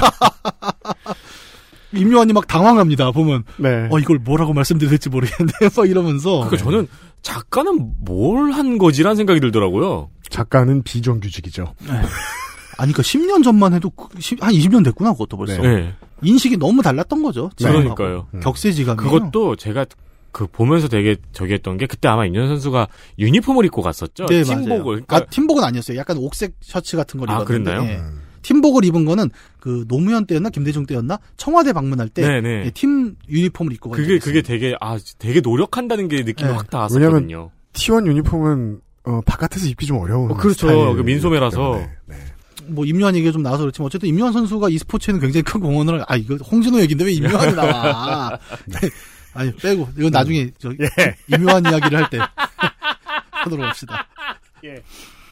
2인자 홍진호는 그래서 1인자는 나와서 십자포화를 맞고 이건 어떻게 보면 1인자가 그 초기 개척 단계에 겪어야 될 되게 맞아요. 당연한 성장통이었다고 생각을 하고 반면 이제 만사에 일을 갖다 붙이면서 등장한 홍진호는 그런 1인자의 고난의 컨셉을 걷진 않았어요. 한편으로 되게 편안하고 룰루랄라 즐거운 컨셉으로 많이 나왔단 말이죠.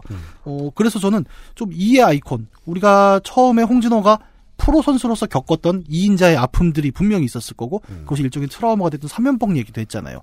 그러면서 온갖 게임 팬들이 홍진호를 까던 시절이 어느 순간 되게 즐겁고 편안한 분위기로 뒤집혀진 과정을 하나 봤습니다. 이라는 개념이. 그리고 이것 때문에 방송에서는 홍진호랑 캐릭터 굉장히 부드럽게 나오고 편안하게 나온단 말이에요. 이라는 의미는 바뀌었어요. 되게 재밌게도. 2인자의 서름이라는 개념에서 편안한 이로 바뀌는 과정이 과연 홍진호 혼자의 이야기였는가? 라는 점을 우리가 좀 다음 시간에 얘기를 해볼 필요가 있겠죠. 지금까지도 얘기를 했는데 어떤 선수, 게이머가 보여준 퍼포먼스, 그것을 포장해준 미디어의 노력, 요 정도의 진료를 들고 온 대중이 이 숫자에 대한 의미를 쌓아가죠. 그 성의 모양은 처음에는 제법 혐오스러웠어요. 왜냐면 혐오를 위해 내뿜던 단어들에서 기어냈거든요. 근데 이렇게 됐더니 예전에 이제 카니에 웨스트는 물론 정치적으로 또라이가 맞습니다만 카니에 웨스트가 처음에 얘기했던 것들 중에 가장 사람들이 또라이 같다고 받아들인 건 흑인들이 남부 깃발 옷을 입어야 된다. 거기에 숨어있는 함의를 바꿔내기 위해서. 근데 그 혁명을 홍진호의 팬들로부터 시작해서 e스포츠의 팬들 그리고 대중 전체가 어느 순간 이뤘어요. 이라는 숫자의 느낌을 바꿨어요. 그 전에 이제 아스라에 잊혀진 3이란 숫자의 느낌을 못 바꾼 테란이 있긴 있었죠. 최수범이요? 네. 여러 가지 이유가 있어요. 네. 3위를 하라니까 3패를 한. 이걸 다음으로 넘길까요? 이제 저 시간이 되지 않았어요? 얼마나 됐지? 그래요. 다음으로 넘길게요. 네. 굳이 나눌 필요 없지만 오늘은 두 번 방송을 내보내도록 하겠습니다. 이대로 돌아오죠. 잠시 후에 봬요.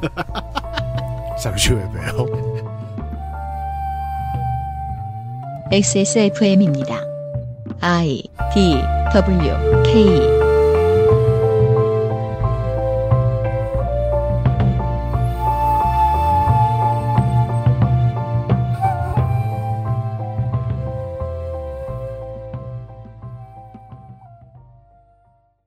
XSFM입니다. I, D, W, K XSFM입니다.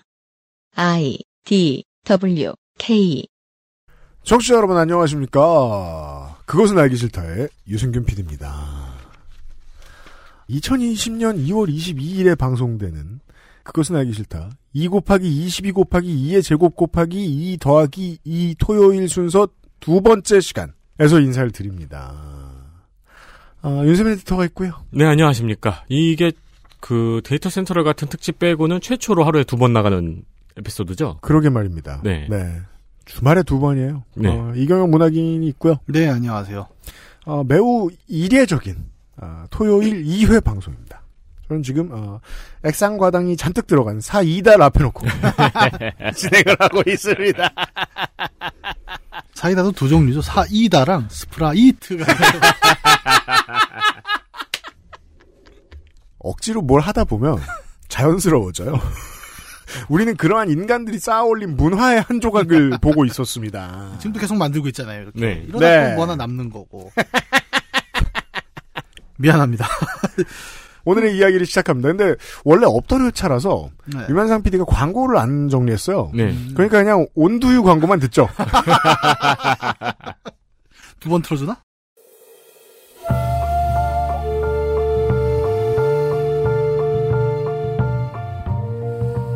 양서를 만나는 시간 팟캐문학관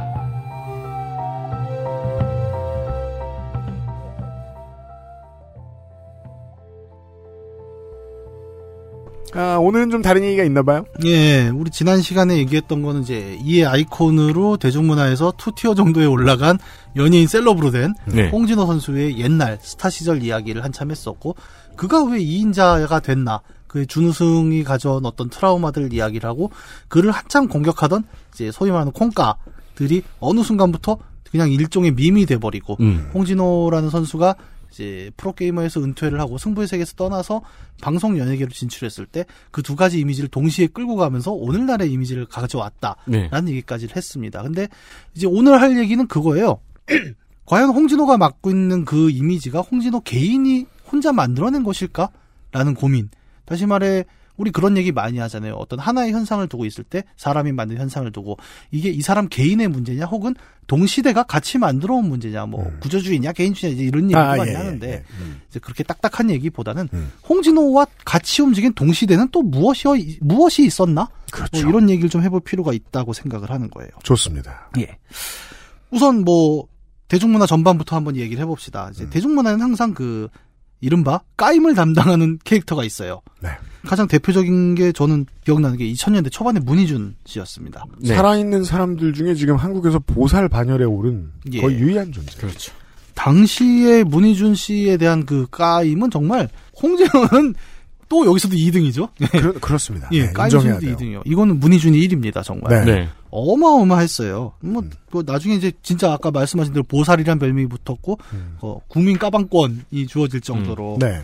그를 향한 공격 뭐 글쎄 뭐 여러 가지 이유가 있었겠지만 그 문희준이 이제 까이는 그건 뭐 저는 사실 당시에 이렇게 문희준 씨 뭐 이쪽 계열을 잘 몰라요. 그냥 그때 딴지에서 어마어마하게 깠던 건 기억이 납니다. 그렇죠. 네. 네. 근데 사실 그때 것도 보면 실제로 문희준 씨가 뭐 말을 잘못한 것보다도 약간 대중들이 오고 가면서 기다리고 있었죠. 예, 부풀어 오른 부분도 좀 있었잖아요. 네. 근데 그렇게 까이다가 이제는 그 시절이 문보살이라는 이름으로 또 잘 정리가 됐고 나는 문희준 씨가 그때 겪은 아픔이 완전히 없어졌다고 생각하진 않습니다. 절대 안 그럴 거예요. 예. 어쨌든 문희준 씨는 좀 대인배적인 모습을 보여주면서 자신의 그 이미지까지도 예능으로 흡수하는 또 모습을 보여줬죠. 그러니까 대인배 수준이 아니었던 게 돌이켜보면은 이제 나중에는 그냥 재미있어서 깠잖아요. 네. 그랬다는 이유로 그 너무 처참하게 인격을 전국민이 예. 가지고 놀았죠. 네. 옛날에는 그저 좀 유명한 정치인, 귀족, 왕 이런 사람들을 데리고 민속 문학의 형태로 사람들이 어떠한 노래도 만들어내고 예. 누군가를 비웃는 네. 그러한 필수 요소 가지고 놀기, 짓궂게 놀기는 인류가 하지 않았던 적은 없었습니다. 네. 다만 인터넷 시대 이후에는 이것이 좀 더 구체화되고 네. 전문성을 갖기 시작합니다. 네. 네, 우리가 설명하는 지금 어찌 보면은 신드롬이라고도 볼 수 있는 네. 이것도 문희준 신드롬이죠. 그렇죠. 네. 그러니까 문희준 씨만 해도 그러니까 인터넷이라는 어떤 새 인프라가 확장되지 않았더라면 그렇게까지는 않았을 거예요. 근데 인터넷 시대의 문제는 뭐 하나 남으면 평생이 아니지 자기 인생을 넘어서 남아 버립니다. 네. 영원히 갑니다. 그리고 네. 이제 또 괴로운 게 이제 그 시대 2000년대 초반에 네. 특히 이제 문희준 씨 같은 연령대가 인터넷을 안 하는 방법은 없어요. 없었죠. 근데 인터넷을 키자마자 공기처럼 나오게 되니까 피할 네. 수도 없는 부분이었던 거죠. 그래서 2000년대 중반 이후에 어떤 아이돌 연습생들 그 계약이 끝나고 나면 뭐부터 하냐면 싸이월드 지우는 것부터 시작했었죠. 예, 흑역사 싹 정리하고 네. 뭔가 건덕지 안 나오게 한다. 이제 그게 매니지먼트의 기본이기도 했고. 네. 홍진호는 근데 이제 뭐 연예인으로 시작한 건 아니었고 이제 선수는 커리어라는 게 따라오지 않습니까? 예. 어떤 의미에서 그래서 저는 문희준보다 홍진호가 더 가혹했다라고 생각을 하는 게 홍진호는 자기 프로게이머로서의 전적의 2위로 까이는 가장 핵심에 들어있는 원인이잖아요. 근데 스스로는 홍진호는 이제 홍진호 일대기를 보면 그렇습니다. 그 대전 출신이죠. 네. 그 신탄진이 대전에서 되게 유명한 공업단지잖아요. 거기서 이제 말 그대로 19살에 서울로 올라와서 게임에 모든 걸 걸었단 말이에요. 이 사람은. 밥 먹고 게임만 합니다. 재작년쯤에 한겨레 21이 그 22주년 창간 22주년 기념으로 홍진호 인터뷰를 한 적이 있어요. 네. 그때 이제 저도 서면으로 같이 참가를 했는데 제일 놀랐던 거는 한겨레를 잘 몰랐어요. 그럴 수 있습니다. 왜냐하면 19살에 올라와서 게임에 인생을 걸고 게임만 한 거예요. 정말. 네. 그러니까 네. 세상 돌아가는 걸 몰랐던 거죠. 그렇게 자기 인생을 걸었던 게임에서 끝끝내 우승 커리어를 못 가져간 선수의 아픔이란 건 우리가 쉽게 얘기하기 어려운 부분이라고 저는 생각을 하거든요. 그러니까 물론 그런 선수는 많지만 모든 네. 선수가 우승을 할 수 있는 건 아니니까요. 아, 그럼요. 그런데 번번이 그 최고의 선수 반열에 올라있던 선수가 네. 그것도 일단 대놓고 까인 거잖아요. 잠깐만요. 긴급 재난 문자. 아, 깜짝이야. 네. 손 많이 씻으세요. 네. 그렇게 차라리 뭐 끝까지 올라가지 못했었더라면 차라리 덜 아쉬웠을 건데 매번 결승에 10번 이상을 결승에 올라가면서 문턱에서 좌절한 사람의 아픔은 분명히 컸을 것이고 그게 대중적으로 계속 그렇게 놀림받는 게 결코 견디기 쉬운 일은 아니었다고 저는 생각을 합니다. 네. 결국 그 사면봉 같은 큰 사태를 맞으면서 멘탈까지 깨지면서 이제 커리어를 떨어뜨렸던 과정은 어지간한 멘탈로는 못 버티는 거라고 저는 생각을 해요. 그래서 이라는 캐릭터를 버텨낸 어떤 홍진호 개인의 성격, 성품이라고 표현을 할까? 그런 부분도 절대 작지 않았다고 생각을 합니다. 예. 우리가 홍진호 얘기하면서 그 대인배적 얘기도 많이 하잖아요. 그래서 어떤 게임이었나 제가 기억은 안 나는데 하여튼 중간에 게임이 정지가 돼요. 홍진호가 이제 경기를 하고 있는 중간에. 네. 근데 홍진호는 대충 그때 상황 보고 이건 내가 지겠다. 라고 그냥 쿨하게 지지를 쳐버립니다. 네. 약간 그런 쿨한 부분이 있죠. 이 사람의 성격이라는 게. 그런 성격이니까 또 그런 아픔을 버텨내고 2인자로 버텼다는 표현을 제가 지금 했는데 어떻게 보면 그 세월을 버텨온 캐릭터인 거죠. 예, 우승의 영광 바로 밑에서 준우승 전문이라는 타이틀을 달고 오랜 세월을 버텨왔지 않습니까? 근데 우리 지난 시간에 마지막에 얘기한 것처럼 이 2인자, 버텨낸 2인자의 성격이라는 게 사실 기존의 미디어에서 다루던 2인자랑은 좀 달라요, 홍진호는. 네. 왜냐? 기존의 미디어가 다루는 2인자는 어땠냐, 그동안. 좀 그 생각을 해볼 필요가 있겠죠. 아주 간단하고 무식하게 요약하자면 서름과 분노라고 저는 생각을 합니다.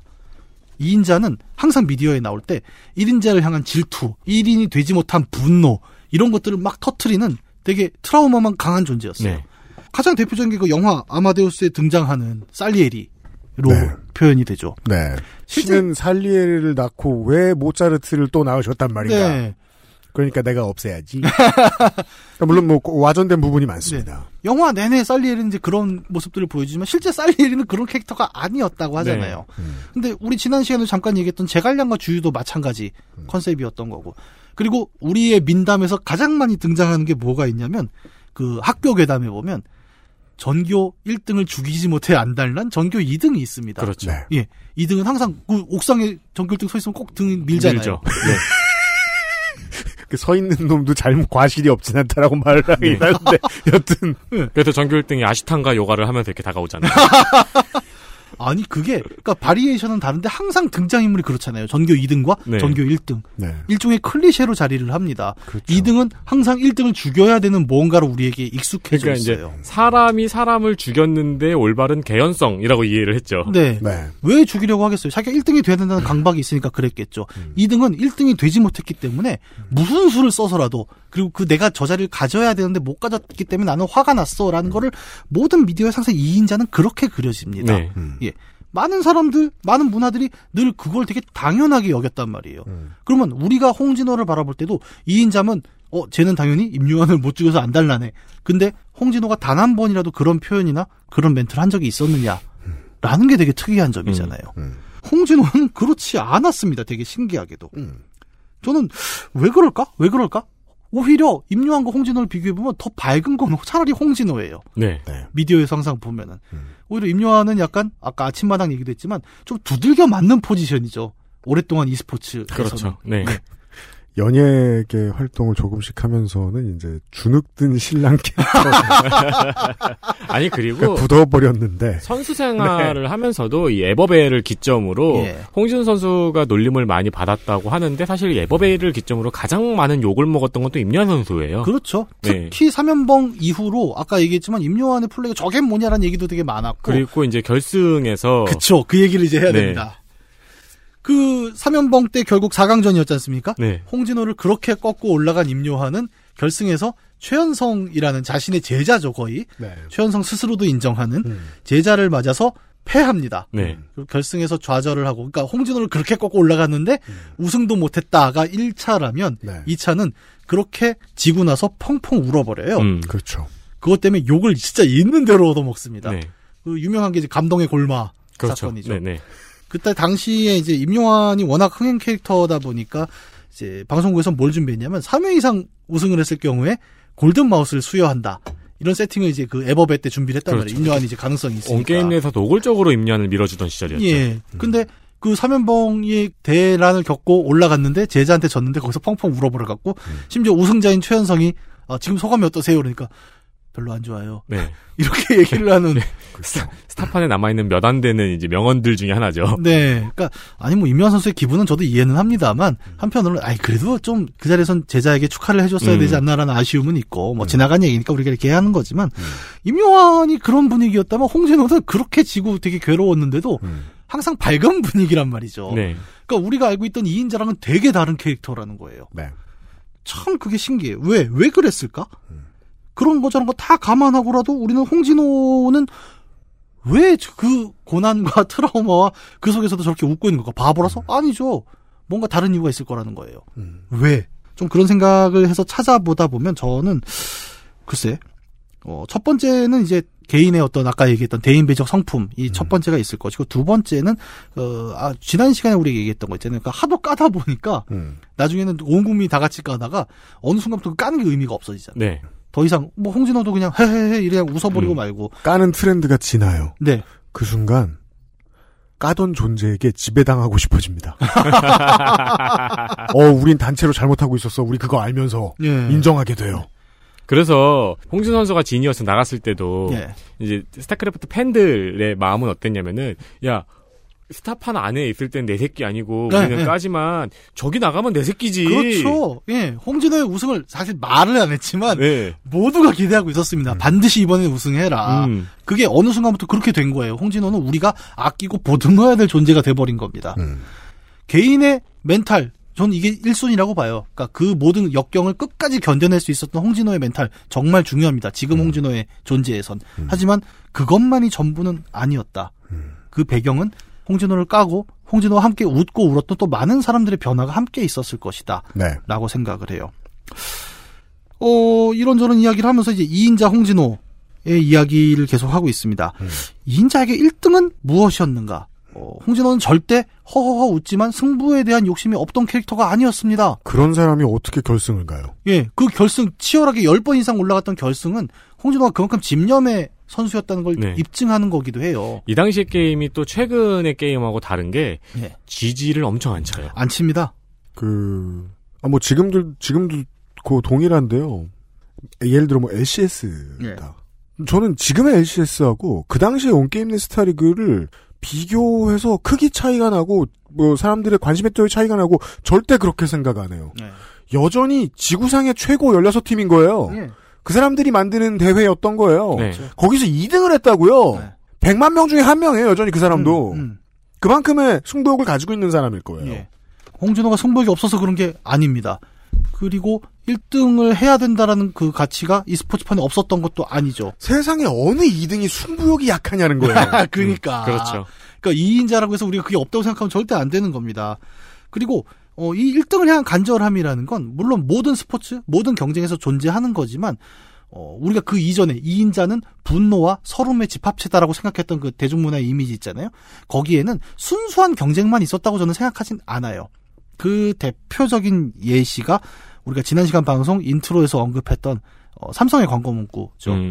아무도 2등은 기억하지 않는다라는 광고가 이제 90년대였죠, 그게 아마? 이게 이제 IMF를 목전에 두고 예. IMF가 터질 거라는 걸 아무도 예상 못했던 94, 95년이에요. 그때쯤이군요. 한국의 경제가 가장 빠르게 성장하고 있었던 시절이거든요. 네. 이때에 백색 가전 업체들과 자동차 업체들이 글로벌 기업이 되어가던 초기 네. 단계예요. 이때부터 세계 1등을 운운하기 시작했어요. 그렇죠. 그 앞에 삼성그룹이 있었어요. 네. 이 광고를 저는 기억을 합니다. 뭐냐면 이 아무도 2등은 기억하지 않는다는 슬로건이 나온 몇 개가 있었는데 그 중에 하나가 달착륙 이야기를 다뤘거든요. 네. 달착륙 이야기를 다루면서 삼성의 광고는 당시 무슨 얘기를 했냐면 닐 암스트롱이 있었고 그분이 이제 처음으로 달에 발을 디뎠죠. 네. 하지만 에드윈 올드린이라는 두 번째 달착륙자는 아무도 기억하지 않는다. 그렇기 때문에 우리는 모두 1등을 해야 된다라는 이야기를 광고가 메시지로 다뤘습니다. 네, 맞아요. 되짚어보면 재밌죠. 이 당시에 삼성 라이온스는 전혀 우승을 못하고 있었고 왕조시대가 아니었어요. 네. 늘 잘하던 팀이었는데. 네. 늘 잘했잖아요. 근데 네. 매번 한국 시리즈에 가긴 했는데 정확히 말하면 콩라인이죠. 삼성 라이온스도. 맞습니다. 근데 그때는 자기네가 막 아무도 2등은 기억하지 않는다 이런 얘기를 해서 약간 그럼 삼성 라이온스는 뭐지? 왜 기억이 나지? 뭐 이런 얘기를 했던 기억이 나네요. 네. 근데 정말 그랬을까? 이 당시에, 그러니까 아무도 2등은 기억하지 않는다라는 멘트는 지금 와서 돌이켜보면, 당시에는 또 다 동의를 하는 분위기였어요, 이상하게. 왜냐하면 학교, 기업, 그다음에 여러 대중당연에서 이 이데올로기가 굉장히 좀 많이 소비되던 시절이었어요. 한국은 당시에도 학구열은 세계 최악이었기 때문에, 네. 버락 오바마는 세계 최고라고 말하지만, 한국인들은 그렇게 기억합니다. 세계 네. 최악이에요. 네. 그때나 지금이나. 네. 1등을 하지 못하면 죽는다라는 말은 굉장히 많았습니다, 이때. 그러니까 심지어는 대부분의 청소년 드라마들. 여고괴담.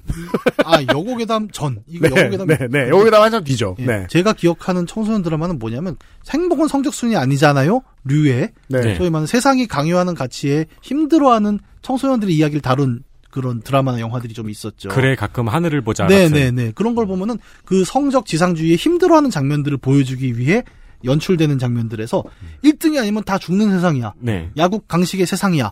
그러니까 너희는 반드시 기어올라야 해라는 얘기를 계속 하는 걸 볼 수가 있어요.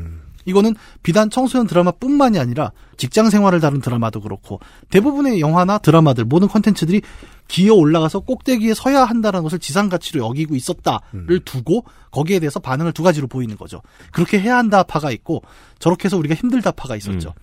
근데 뭐 그것에 대한 긍정이든 부정이든 당시에는 지금보다 훨씬 강하게, 물론 지금 없다는 얘기는 제가 아닙니다만 정말 올라서지 못하면 다 죽는다라는 네. 것이 굉장히 사회 보편적인 가치였다는 걸 우리가 확인할 수 있었다는 거예요. 네. 그 속에서 이인자는 패배자였던 거죠. 나중에 이제 그 방송사에서 자정의 움직임을 보였는데 네. 90년대 초반 이럴 때 은메달 따면은 해설자가 막 대놓고 네. 아쉽습니다 막 이랬어요. 네. 울었죠. 네. 그런 중계 자제하기 시작한 거 오래되지 않았어요. 네. 중계만의 문제 아니었습니다. 사람들도 아마 댓글이 있었다면 그땐 난리가 났을 겁니다. 네. 댓글이 없었으니까 별 얘기 아니지. 막 욕하고 그랬잖아요. 보면서. 그렇죠. 네. 그게 이제 자중하고 나서부터 자랑스러운 은메달입니다 이러는데 어릴 때는 안 그랬어요. 저 어릴 때는. 예. 오히려 저는 이때 기업 중에 기억나는 게 이제 에이비스라는 미국 렌터카 업체인데 네. 여기는 역발상으로 이런 마케팅도 했어요. 우리는 2등입니다. 그래서 더 열심히 해요. 라는 얘기로 네. 꽤 성공적인 마케팅을 해낸 적이 있었죠. 물론 프레임은 좀 동일한데요. 네. 네. 그게 이제 2등 마케팅의 되게 대표적인 사례여가지고 우리나라에서도 많이 보험회사에서도 한번 쓴 적이 있었고 네, 네. 네. 여기에 대항하는 렌터카 업체가 허츠가 네. 이제 당시 점유율 1위였는데 네. 이 광고가 엄청 히트를 치니까 그 다음 후속 광고로 우리가 1등인 이유를 네, 또 광고로 내가지고 다시 효과를 봤죠. 네. 그 제가 하고 싶은 말은 둘 다 같은 프레임에 들어가 네, 있는 메시지를 냈다는 거예요. 1등이나 2등이나. 네, 이데올로기가 다르질 않아요. 네. 그냥 이제 앞면 뒷면인 거죠. 뭐 이제까지 들었으니까 어느 정도 눈치를 채웠을지 모르겠지만 2등은 1등의 반대말로 존재합니다. 네. 그러니까 독립적인 개념이 아니었던 네. 거예요. 2라는 것은 정말 그러니까 2 단독으로 존재하지 않았던 거예요. 근데 이 스포츠의 갤러들은 계속 2를 가지고 놀다가 2를 독립시킵니다. 네. 그 얘기를 하고 있어요. 네. 마침내 이가 이제 자기 의미를 갖기 시작한 거죠. 네. 이의 의미는 크게 두 가지인 것 같아요. 그러니까 1인자가 되지 못한 무엇이 되지 못한 어떤 결핍의 이로서의 의미가 좀 있죠. 그것은 뭐 자신의 능력일 수도 있고 시대적 상황일 수도 있고 조건일 수도 있습니다. 네. 어쨌든 불운 혹은 단점이 겹쳐서 뭔가 가지지 못한 결핍의 이가 있었습니다. 그리고 또 하나의 이는 뭐냐면 1이 아닌 the other. 네. 왜냐면, 우리는 1만 바라본다고 했으니까, 그 시절에는. 1의 타자. 네. 네. 그 2가 있죠. 홍진호는 이 두 가지 중에, 그러니까 사실 1도, 첫 번째 의미의 2도 갖고 있었지만, 두 번째 의미로서의 2로 크게 전환을 이뤄낸 캐릭터라고 저는 생각을 하거든요. 네. 네. 1이 아닌 나머지 모두. 옛날 같으면 다 낙오했다. 죽었다. 너희는 인생의 낙오자다라고 했었던 사람들이 있었을 시절에, 홍진호는 나는 2인자고? 이렇게 웃고 있어. 라고 그냥, 다른 의미의 이인자를 세워버리는 거죠. 대중문화에. 그래서 참 홍진호를 좋아하게 된 거예요. 그러니까 그동안의 이인자의 개념을 다 깨버립니다. 나는 더 이상 분노와 울분에 찬 사람이 아니야. 결핍을 갖고 늘 트라우마에 시달리는 사람이 아니야. 그냥 일을 갖고 난 즐거워. 네. 이게 뭐가 문제지? 라고 얘기하는 홍진호의 존재가 한국 사회에서 2007, 8, 9년 소위 말해 2010년대 들어오면서 마침내 대중문화에 들어왔단 말이에요. 이거를 딱딱하게 얘기한다면 대중문화에서 이가 다른 의미로 전환됐다는 거죠. 네. 더 이상 우리는 패배자로서의 이를 대중문화에서 다루지 않게 되는 시대를 보게 된 겁니다. 그게 홍진호 개인의 역할이다 이제 그런 얘기를 하는 건 아니에요. 네. 근데 그런 아이콘의 전환이 이루어졌다는 거는 시대적 변화를 얘기한 거기도 하거든요. 그 자리에서 e스포츠와 스타크래프트와 홍진호를 빼야 옳은 해석이 나올 수 있다고 생각해요. 네. 갤러들이 한 짓입니다. 대중이 한 짓이에요. 네. 네. 홍진호가 2가 된 거는 뭐 스타 시절도 얘기했지만 이제 그 실력이 부족해서는 아니었지 않습니까? 여러 가지 상황들, 양대 리그 성립과 뭐 여러 가지 상황적 네. 조건들에 의해서 좀 외부적인 요건에 의해서 규정된 바가 있었다고 저는 생각을 해요. 그리고 사람들은 그걸 아니까 놀리는 거기도 합니다. 예를 들어서 저는 뭐 예를 들어 우리 아들이 밥을 엄청 많이 먹어요. 근데 맨날 이 돼지 새끼야 막 이렇게 놀려요. 근데 우리 아들이 정말 이렇게 뚱뚱해갖고 막 딱 봐도 돼지야. 근데 내가 거기다 돼지야 그러면은 상처받아요. 그럼 아동학대죠. 예. 그럼 저는 그렇게 못 놀립니다. 네. 아니니까 그렇게 얘기하는 거예요, 사실은. 그거 되게 중요한 코드예요. 네. 아니니까 그렇게 놀릴 수 있어요. 네. 홍진호를 그렇게 놀렸지만 어쨌든 그 놀림 뒤에 따라붙는 건 그건 있었어요. 홍진호 어쨌든 우승이 있었다. 예. 그런데 그렇게 하면 또 그건 이벤트전이다 이렇게 얘기하지만 그 맥락에는 네, 그러니까 물론 맞아요. 초창기에 극렬 안티들은 문제가 있었다고 생각을 하지만 그 이후에 소위 말하는 콩가 황건적들의 움직임이란 건 홍진호를 경멸하는 까는 아니었습니다. 네. 오랫동안 놀리면서 대중의 자각이 빠르게 흘러가요. 네. 이거 놀리고자 해서 놀린 거였네. 네. 사실은 여기에 정확히 맞아 들어가는 존재는 없네. 예. 프레임이 잘못됐네. 예. 그리고 계속 이랑만 같이 가요. 그렇죠. 대중은 깨달았어요. 프레임이 잘못됐다. 네. 홍진호가 실제로 우승 경력이 있기 때문에 이런 놀림들은 말 그대로 아까 잠깐 예시 든 것처럼 어떻게 보면 진짜 홍진호가 뭐 못했다가 아닌 걸 다 아니까 좀 다 같이 대중적인 콩가가 될 수 있는 그렇죠. 배경이기도 했던 네. 거죠. 거의 세상 모든 발화의 원칙 같은 걸 깨달았달까요? 예. 그 말은 사실은 그 말을 하고 싶어서 했던 거다. 네. 자연현상이 이거라서 그렇게 말한 게 아니라. 네. 예, 인문학입니다. 오늘의 얘기는. 두 번째 이야기는. 예. 그런 점을 생각해 본다면 우리는 그러니까 과거 아무도 2등을 기억하지 않는 시대와 오늘날 2가 그렇게 핍박받거나 결핍의 존재가 아닌 시절의 차이는 뭘까를 생각을 해봐야 되는데 저는 요 시기에 등장하는 몇 가지 단어들에서 그 의미를 찾고 싶어요. 뭐 이런 얘기 많잖아요. 요새 니트족, 욜로족, 네. 프리터족 같은 개념들이 나오면서 뭐 청년 세대의 라이프 스타일이 바뀌고 있다. 이제 이런 얘기를 좀 많이 하지 않습니까? 네. 여기 보면은 이 용어들의 어떤 공통적인 맥락들을 한번 살펴본다면 과거처럼 꼭대기에 올라가서 성공해야 되고 야망을 이루어야 된다라는 개념으로부터 벗어난 라이프 스타일들을 많이 가리킨다는 거죠. 네. 반드시 1위를 해야 되지 않는 시대적 조류가 나타나고 있어요. 이거는 네. 뭐 부인하기 어렵죠. 최근에는 이제 제가 좀 좋아하는 시리즈인 대충 살자 시리즈가 있죠. 아, 네. 그건 뭐예요? 난 몰랐네. 그 여러 가지 짤들을 못 가가지고 예. 예를 들어 뭐 양말을 짝짝이로 신고 있는 사진이 연예인 사진 있으면 예. 대충 살자 양말을 짝짝이로 신은 누구처럼 막 이런 식으로 해서 예. 예. 뭐 아이스크림을 이렇게 콘에 따랐는데 그게 개판이면은 네. 대충 살자 누가 만든 아이스크림처럼 이런 식으로. 네. 1등을 하지 않아도 되는 이 편안함이라고 표현을 할까요? 이것들이 80년대만 해도 되게 갖다 붙이기 어려웠어요. 왜냐하면 저는 80년대 드라마 중에 되게 기억에 남는 제목이 사랑과 야망이라는 드라마가 있었습니다. 네. 그렇죠. 거기에 이제 이덕화 씨가 네. 주연으로 나오죠. 이덕화 씨 젊은 시절에. 저는 그 상대 배역이 원미경 씨인 줄 알았는데 아니에요? 차화연 씨였대요. 아 진짜? 나 왜 원미경이라고 생각했지? 모르겠어요. 다시 찾아보면 저도 원미경 씨라고만 생각했는데. 네. 삼각관계였나? 모르겠어요. 네. 거기 보면 이덕화 씨가 굉장히 터프가이 캐릭터로 나오잖아요. 그때 머리가 있었어요. 그때도 가발했던 그때도 가발이었어요. 이런 얘기 하지 맙시다. 잘못했습니다. 맥주 혐오 비오틴 셀러. 광고였습니다. 그 이덕화 씨가 정말 어떤 느낌이냐면 거친 세상에서 내가 꼭 성공해서 이 모든 그 욕망을 이루고 말겠어. 그 캐릭터 내내 그게 욕망으로 불타오르거든요. 말투가 장모님, 장모님이라고 부르겠습니다. 이런, 네. 난 자네를 장모님이라고 둔 적이 없네. 뭐 이런 거. 그렇죠. 제가 장모면 그냥 뭐 이 새끼야? 사위로 돕겠죠. 그렇구나. 이게 성대모사에 집중하다가 항상 이 본질을 놓치고 있습니다.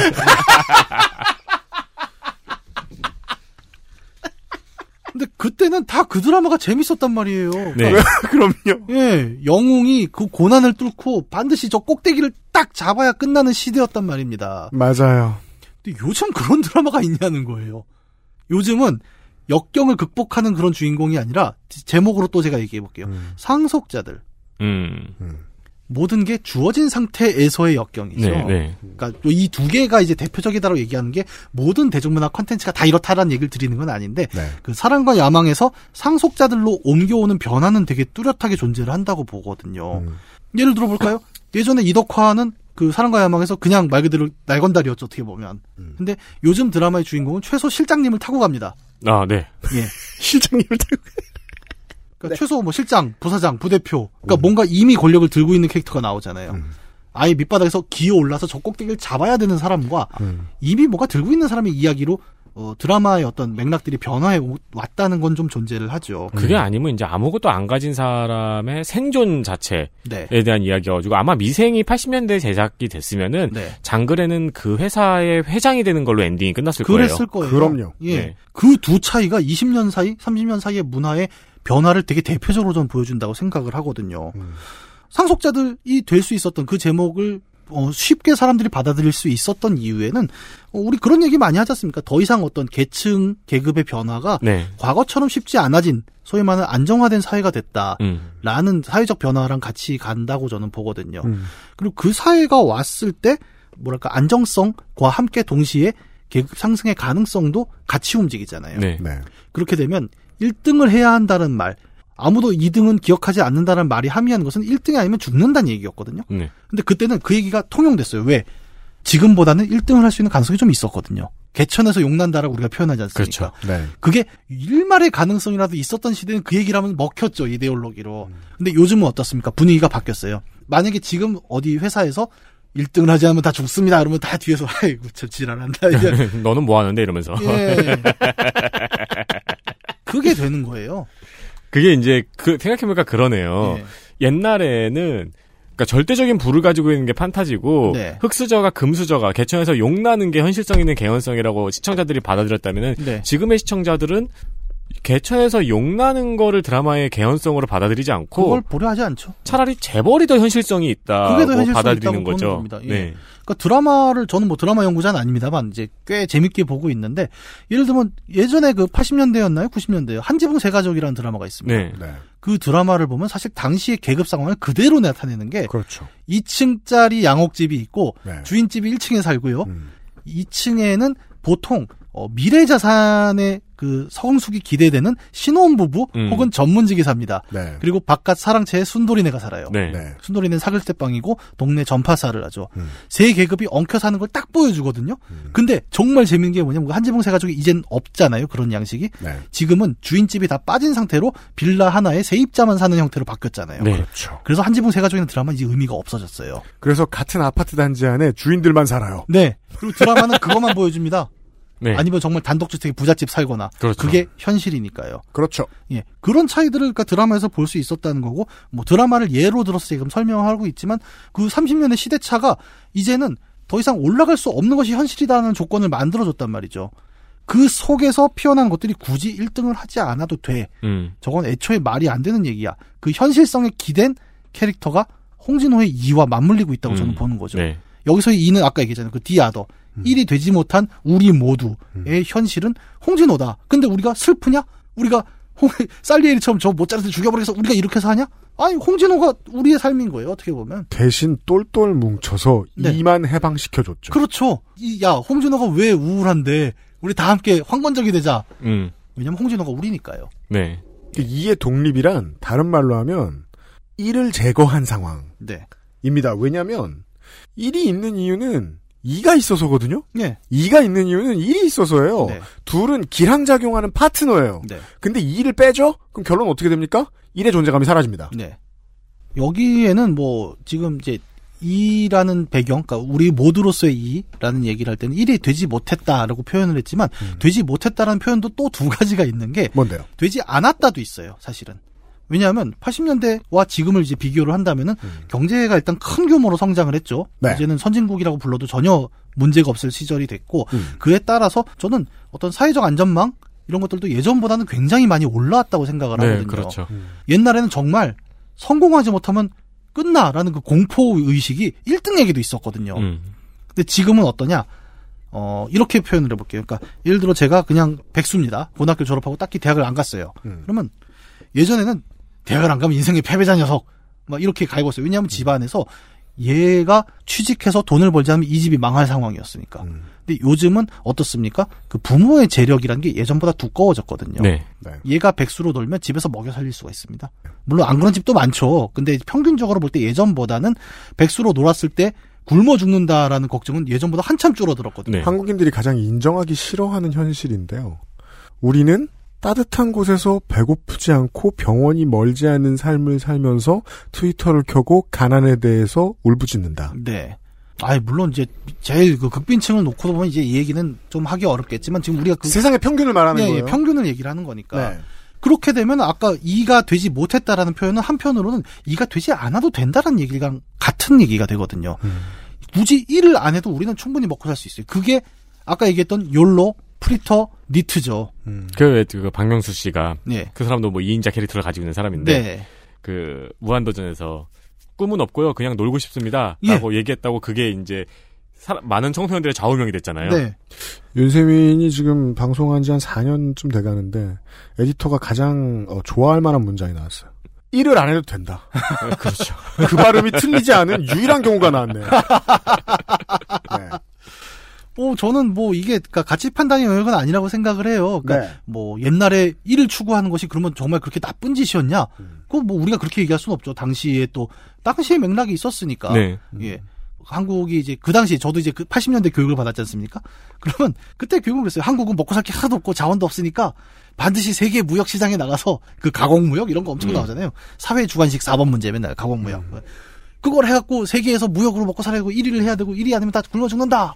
경쟁이 마음이 드는 시대가 있어요. 그거는 경제 상황에 의해서 정해집니다. 네. 내가 지금 중국에서 태어난 20대 청년이야. 네. 그럼 나라도 마윈이 되고 싶겠네요. 네, 네, 그럴 수 있죠. 매해 8%씩 선상하는 나라에 살고 있으니까. 그렇죠. 근데 일본 가서 너 마윈 되고 싶냐고 물어보면 아무도 미친놈 취급할. 네. 금리 12% 시절에는 저축왕을 해볼 가치가 있죠. 그렇죠. 예. 하지만 요즘은 그 학교에서 강제로 저축도 안 합니다. 네. 저는 어렸을 때 학교에서 막 강제로 했잖아요. 약간 금리가 바뀐 거죠. 그러니까 환경이 바뀌니까 사람들이 달려들어야 될 혹은 노력을 쏟아질 환경도 바뀐 거고. 제가 지금 다음 달에 적금 만기인데 네. 빼기가 싫습니다. 왜냐면은 3.2%거든. 우와. 근데 지금 이거 빼면 다른 적금은 그렇게 못 들어요. 다른 예금은 절대로. 그렇죠. 그러니까 아니 금리 얘기 나왔으니까 말인데. 그러니까 떨어졌죠 이제. 네.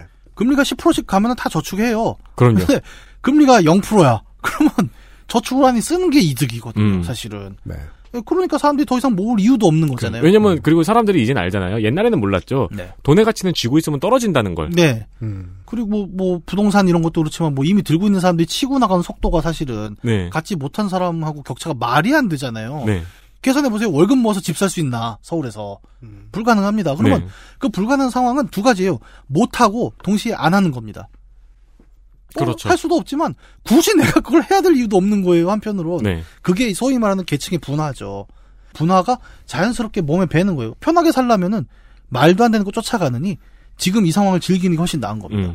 그래서 홍진호는 웃는 거죠. 2등은 더 이상 뭘 붙잡아야 될 이유도 없고 니즈도 없고 그냥 지금 상황이 좋아요. 저는 욜로 프리터 니트의 가장 아름다운 아이콘이 홍진호라고 생각을 해요. 물론 이건 좀 과장된 표현입니다만. 근데 홍진호가 예, 홍진호가 보여주는 그 편안함 있잖아요. 네. 그것이 나쁘게 말하는 의미의 체념이 아니라 그냥 이 시기를 굳이 더 욕심내지 않고 즐길 수 있는 평화로운 삶의 어떤 일종의 라이프 스타일? 로서는 참 의미가 있다고 생각을 하거든요. 실제로는 높은 연봉을 받았던 선수입니다. 아 그렇죠. 네. 네. 물론 그 배경이 있다는 건 우리가 그 프로리그에서 활약이 좋았기 때문에 네, 그러니까 네. 우리가 우리의 대표가 되기엔 너무 성공한 사람인 건 맞습니다. 네, 네, 네. 네. 그 전쟁 하고 네. 나서라도 하지만 그 디 아더로서의 2인자라는 것이 우리랑 그렇게 멀지 않다는 거죠. 우리 모두가 더 이상 뭐를 이렇게 목숨 걸고 쫓아갈 필요가 없는 상황에서 2는 저는 아름다운 숫자라고 생각을 해요. 네. 홍진호가 그 JTBC였나요? 학교 네. 다녀오겠습니다라는 예능에서 그 아이들이랑 체육대회를 하면서 그 참 그 체육대회 홍진호가 맡은 바에 또 다 2등을 합니다. 정말 말도 연출이겠지 설마. 그때 홍진호가 다른 반이 막 놀릴 때 꽥 소리를 질러요. 야 인마 2등도 잘한 거야. 그 짤이 막 돌았거든요. 저는 되게 울림이 컸어요. 그럼요. 네, 저 당연한 얘기를 아직도 홍진호는 소리 쳐야 되는구나. 네. 아, 네. 그리고 그 세대 차이를 되게 여실하게 보여주는 장면이 있었죠, 네, 예능에서. 네, 네. 이경규 씨가 네. 길에서 애를 보고, 네. 아이를 보고, 훌륭한 사람이 돼야지. 그러니까 이효리 씨가 네. 뭘 훌륭한 사람이 돼? 그냥 아무나 돼. 그 차이를 되게 여실히 보여주는 장면이었잖아요. 네, 네. 네. 이경규 씨 세대에는 그럴 수밖에 없었어요. 물론 거기에 감동을 받고 싶으면, 이효리 씨가 어떻게 살아왔는지를 알아보면 안 됩니다. 그렇죠. 그냥 말만 듣고 감동해야 돼. 네. 이효리가 네. 넘버 1이었나요? 원이었죠. 아, 그래요? 네. 그때 뭐 이민 갔었어요? 옥주현이 넘버는 아니었나? 캔미니 때는 우리나라에서 디바라 그러면 이효리였죠. 아, 그죠. 제가 그쪽은 잘 모르겠어요. 그래서 막 그때 우리나라 제일 잘하는 래퍼 데리고 와서 피처링 시키고 그랬어요. 네. 아, 자. 여기 앉아 계시잖아요. 뭐야! 이런 것도 해요? 나 처음 봤어. 아, 자기는 드래곤 티 입고 다니면서 나 그런 거 하면 안 돼? 처음. 아, 이거 입을 게 없어서 입고 온 거야, 진짜. 알았어. 옷 사주고 한다네. 자. 저는 그 니트의 얘기를 잠깐 했잖아요. 네. 그러니까 일이 될 필요가 없다고 생각하는 이제 동시대의 트렌드. 그 여러 가지 학자들이 얘기를 하는데 이제 하류지향이라는 책에 보면 참 재밌는 얘기가 나오더라고요. 그러니까 인류는 원래 등가교환을 배운 집단이다. 그렇죠. 근데 이제 와서 요즘 시대에서 돌아보니까 예전에 교육이라는 건 사실 의무라기보다는 권리였어요. 왜냐하면 산업혁명 때 왜 애들 보면은 막 집에서 막 어렸을 때부터 막 쫓아내가지고 아동노동, 네. 아동노동 시키고 근데 그거를 국가가 아동노동 방지법을 세팅을 한 이유는 아이들에게 교육의 기회를 줘야 된다. 강제로 시켰잖아요, 사실. 어떻게 보면은 부모의 착취로부터 공교육에 애들 땡겨오는 개념이었단 말입니다. 교육은 권리였어요. 근데 요즘은 어때요? 공교육을 들어가면 이게 권리로 받아들여지지 않죠. 네. 아, 수업 빨리 끝났으면 좋겠다. 대학 수업하면 휴강하면 와! 그렇죠. 의무라는 말로도 너무 가볍죠. 네. 할 일? 태스크. 네. 그 정도의 개념으로 바뀌었단 말이죠. 왜냐면 보편화됐으니까. 네. 너무나. 지겹죠. 사실은 저도 학교 다닐 때 교수님 휴강하면 아싸! 그럼요. 예, 스타로 가자! 네. 여기까지 온 택시비도 안 아까워. 그러던 시절이 있었습니다만, 예전에 그 권리가, 지금의 교육이란 권리가 지금처럼 이제 이미지가 바뀐 것처럼 노동도 마찬가지니까, 어떻게 보면 자기 시간을 들이는 이제 상호 교환의 문제잖아요. 근데, 이 노동도, 사람들이 정규 노동을 안 하려고 하는 이유도 뻔한 거예요. 아니, 저기 가봐야. 예전에는 그랬잖아요. 그 외벌이가 가능한 시대였지 않습니까? 한국도. 네. 한 사람이 벌고 한 사람이 집에 있고 그래도 충분히 유지가 되고 그것이 정규직, 평생고용이라는 이름으로 평생 보장이 되는 가치라면 충분히 내 노동이랑 교환을 할 이유가 있죠. 근데 네. 이제 신자유주의의 흐름이 길어지면서 인류가 깨닫게 되는 거예요. 아, 그런 희망은 후진국에서만 가능하구나. 네, 네. 지금 노동은 그런 거 보장이 안 되잖아요. 네. 네. 예. 너를 언제까지 데리고 있을 수가 없다. 라는 얘기를 그렇게 얘기를 하지도 않아요. 저는 첫 직장을 이제 예술전당에서 계약직으로 시작을 했습니다. 근데 그때 이제 사회생활을 하나도 모를 때죠. 그러면 처음에 갔더니 뭐 이런저런 얘기를 하면서 계약직이긴 한데 2년 뒤에 정규직 전환을 시켜주겠다. 라는 정말 전형적인 멘트를 그렇죠. 듣고 들어갔어요. 네, 그 말이 아무런 의미가 없다는 사실은 나중에 알게 됐죠. 맞아요. 근데 나중에 이제 조금 더 머리가 커서 많은 뉴스들을 보다 보니까 다 똑같은 얘기로 그 사탕발림을 하고 있더만. 네. 비정규직 2년이 지나면 네. 2회차 거짓말을 하죠. 그 다음 2년이 지나면 정규직으로 태워주겠다. 아마 제 세대가 네. 그런 것 같은데 그 얘기가 세상물정 모를 때도 그 얘기가 전혀 매력적이지 않았거든요. 아, 난 매력적이라고 생각했어. 네, 난 정규직 안 하고 싶은데 여기서 라고 생각을 했는데 주위 친구들하고 이제 그런 이야기를 나중에 해보면은 다 그런 애들이 많아요. 네. 별로 정규직을 안 하고 싶은데 저만 해도 그러니까 옛날 사람인 거죠. 어떻게 보면 몇 개 안 되는 정규직이라는 자리를 움켜쥐어야 된다라고 생각하던 사람이었고 윤세민 에디터만 해도 이제 굳이 내가 정규직을? 네. 라고 생각할 수 있어도 그 짧은 시기에도 변했다는 거죠. 그런 변화가 저는 되게 최근에 어떤 청년 세대들을 다루는 자기 고백적 에세이들 그다음에 그 문제를 다루는 여러 사회 담론들에서 많이 나타나고 있는 이런 보편적인 정서들이 뭐 한마디로 얘기하자면 굳이 1등을 해야 될 이유가 없어진 시대를 함께 가리키고 있는 것은 아닌가. 그리고 이게 어떻게 보면 그 홍진호의 되게 그 털털한 미소들 이 상징하는 지금 시대의 이야기가 아닌가라는 생각을 많이 해요. 물론 이 배경은 해야 될 아까 계속 그랬잖아요. 그러니까 하지도 못하고 할 이유도 없다라는 얘기는 되게 여러 가지 맥락이라고 생각을 하거든요. 성공의 확률 자체가 줄었다. 성공을 통해 얻는 과실도 줄었다. 네. 그리고 동시에 그 성공에 가지 않아도 어느 정도 예전보다는 버틸 수 있는 상황이다라는 사회의 변화.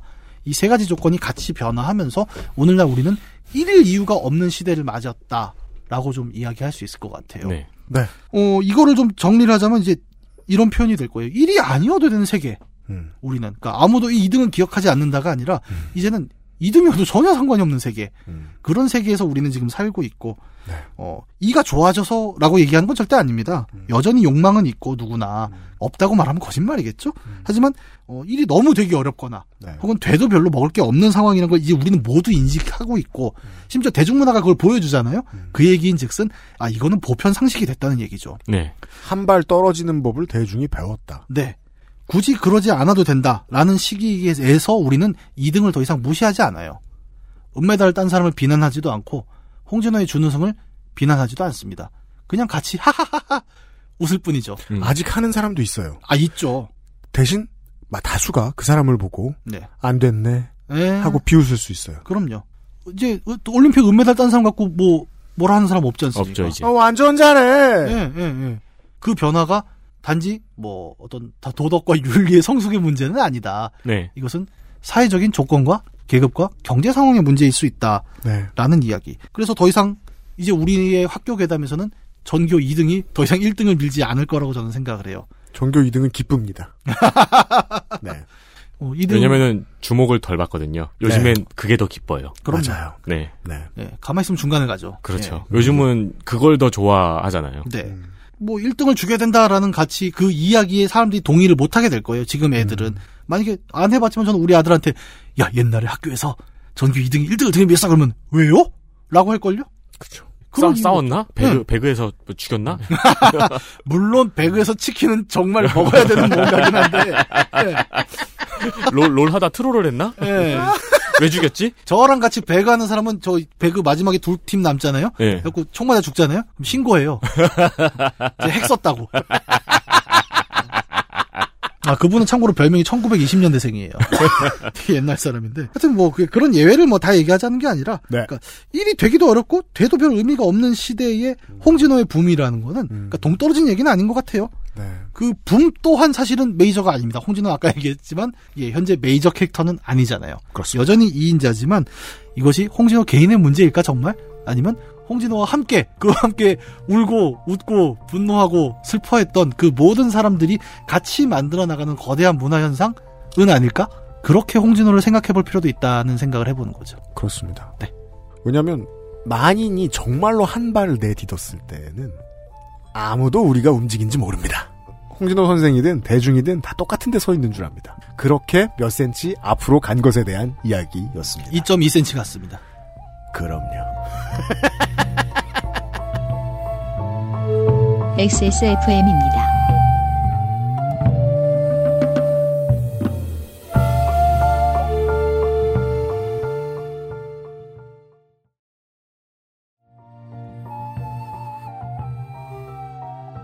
저는 이게 정치에서도 그렇고 모든 면에서 너무 중요한 거라고 생각해요. 기대를 줄이면 고마운 것들이 보여요. 기대 얘기하니까 저는 예전에 그 애니메이션 머털도사라고 그럼요. 네. 거기 보면 이제 머털이 스승이 그 누덕도사 네. 그렇죠. 왕지락도사라고가 낙담도사가 하나 있죠. 그렇죠. 도수려고 가르쳤는데 머리털 세우는 것밖에 안 가르쳐주잖아요. 맞아요. 라해변. 네. 이걸로 어떻게 하냐. 근데 그 왕지락도사 제자랑 둘이 도술 대결을 하는데 네. 이만한 나무를 넘어가라 그래요. 네. 근데 그 왕지락도사 제자는 이렇게 세로 변해서 휙 넘어가는데 네. 머털이는 배운 게 뭐냐면 옆으로 돌아가래요. 그렇죠. 근데 사실은 인생의 진리가 그거 아닙니까? 굳이 이렇게 변신을 하고 그걸 왜 넘어가? 그래서 그렇죠. 선생님이 딱 그래요. 야 옆으로 돌아가면 되는데 왜 도수를 쓰냐? 그게 80년대에 나왔는데 네. 저는 요즘 좀 그거를 의미를 깨닫고 있거든요. 굳이 변신을 할 필요까지는 없는 세계다. 돌아가면 훨씬 편한데 이거 머터리가 어떻게 되냐면 거기서 변신을 해갖고 도발을 해요 상대가. 에이 저 새끼 저거 머리밖에 못 세운다. 그러니까 변신해갖고 새로 넘어가다가 번개 맞아서 머리가 홀랑 타버리거든요. 그렇죠. 아, 맞아요. 기억 잘해. 자기도 보여주려다가. 네. 네. 언제 쪽 만화를. 아니 근데 너무 내가 진짜 감동이야? 네. 인생의 진리지니까 나 되면 죽는다예요. 굳이 1등 할 필요가 없는 거야. 머털도사 삶의 지혜 많이 가르쳐줬어요. 예.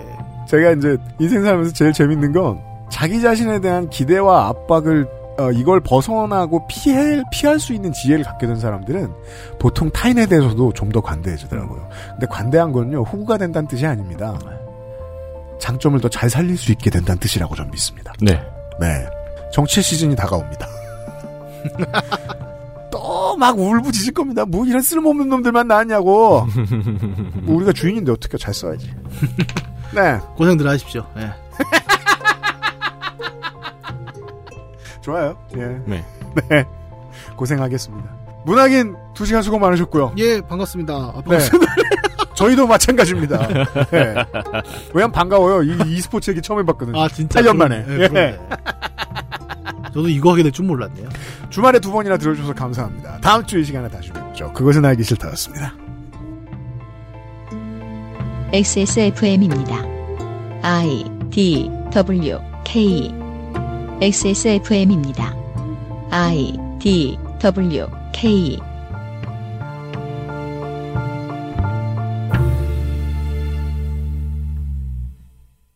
가이봉 여고 마오 진진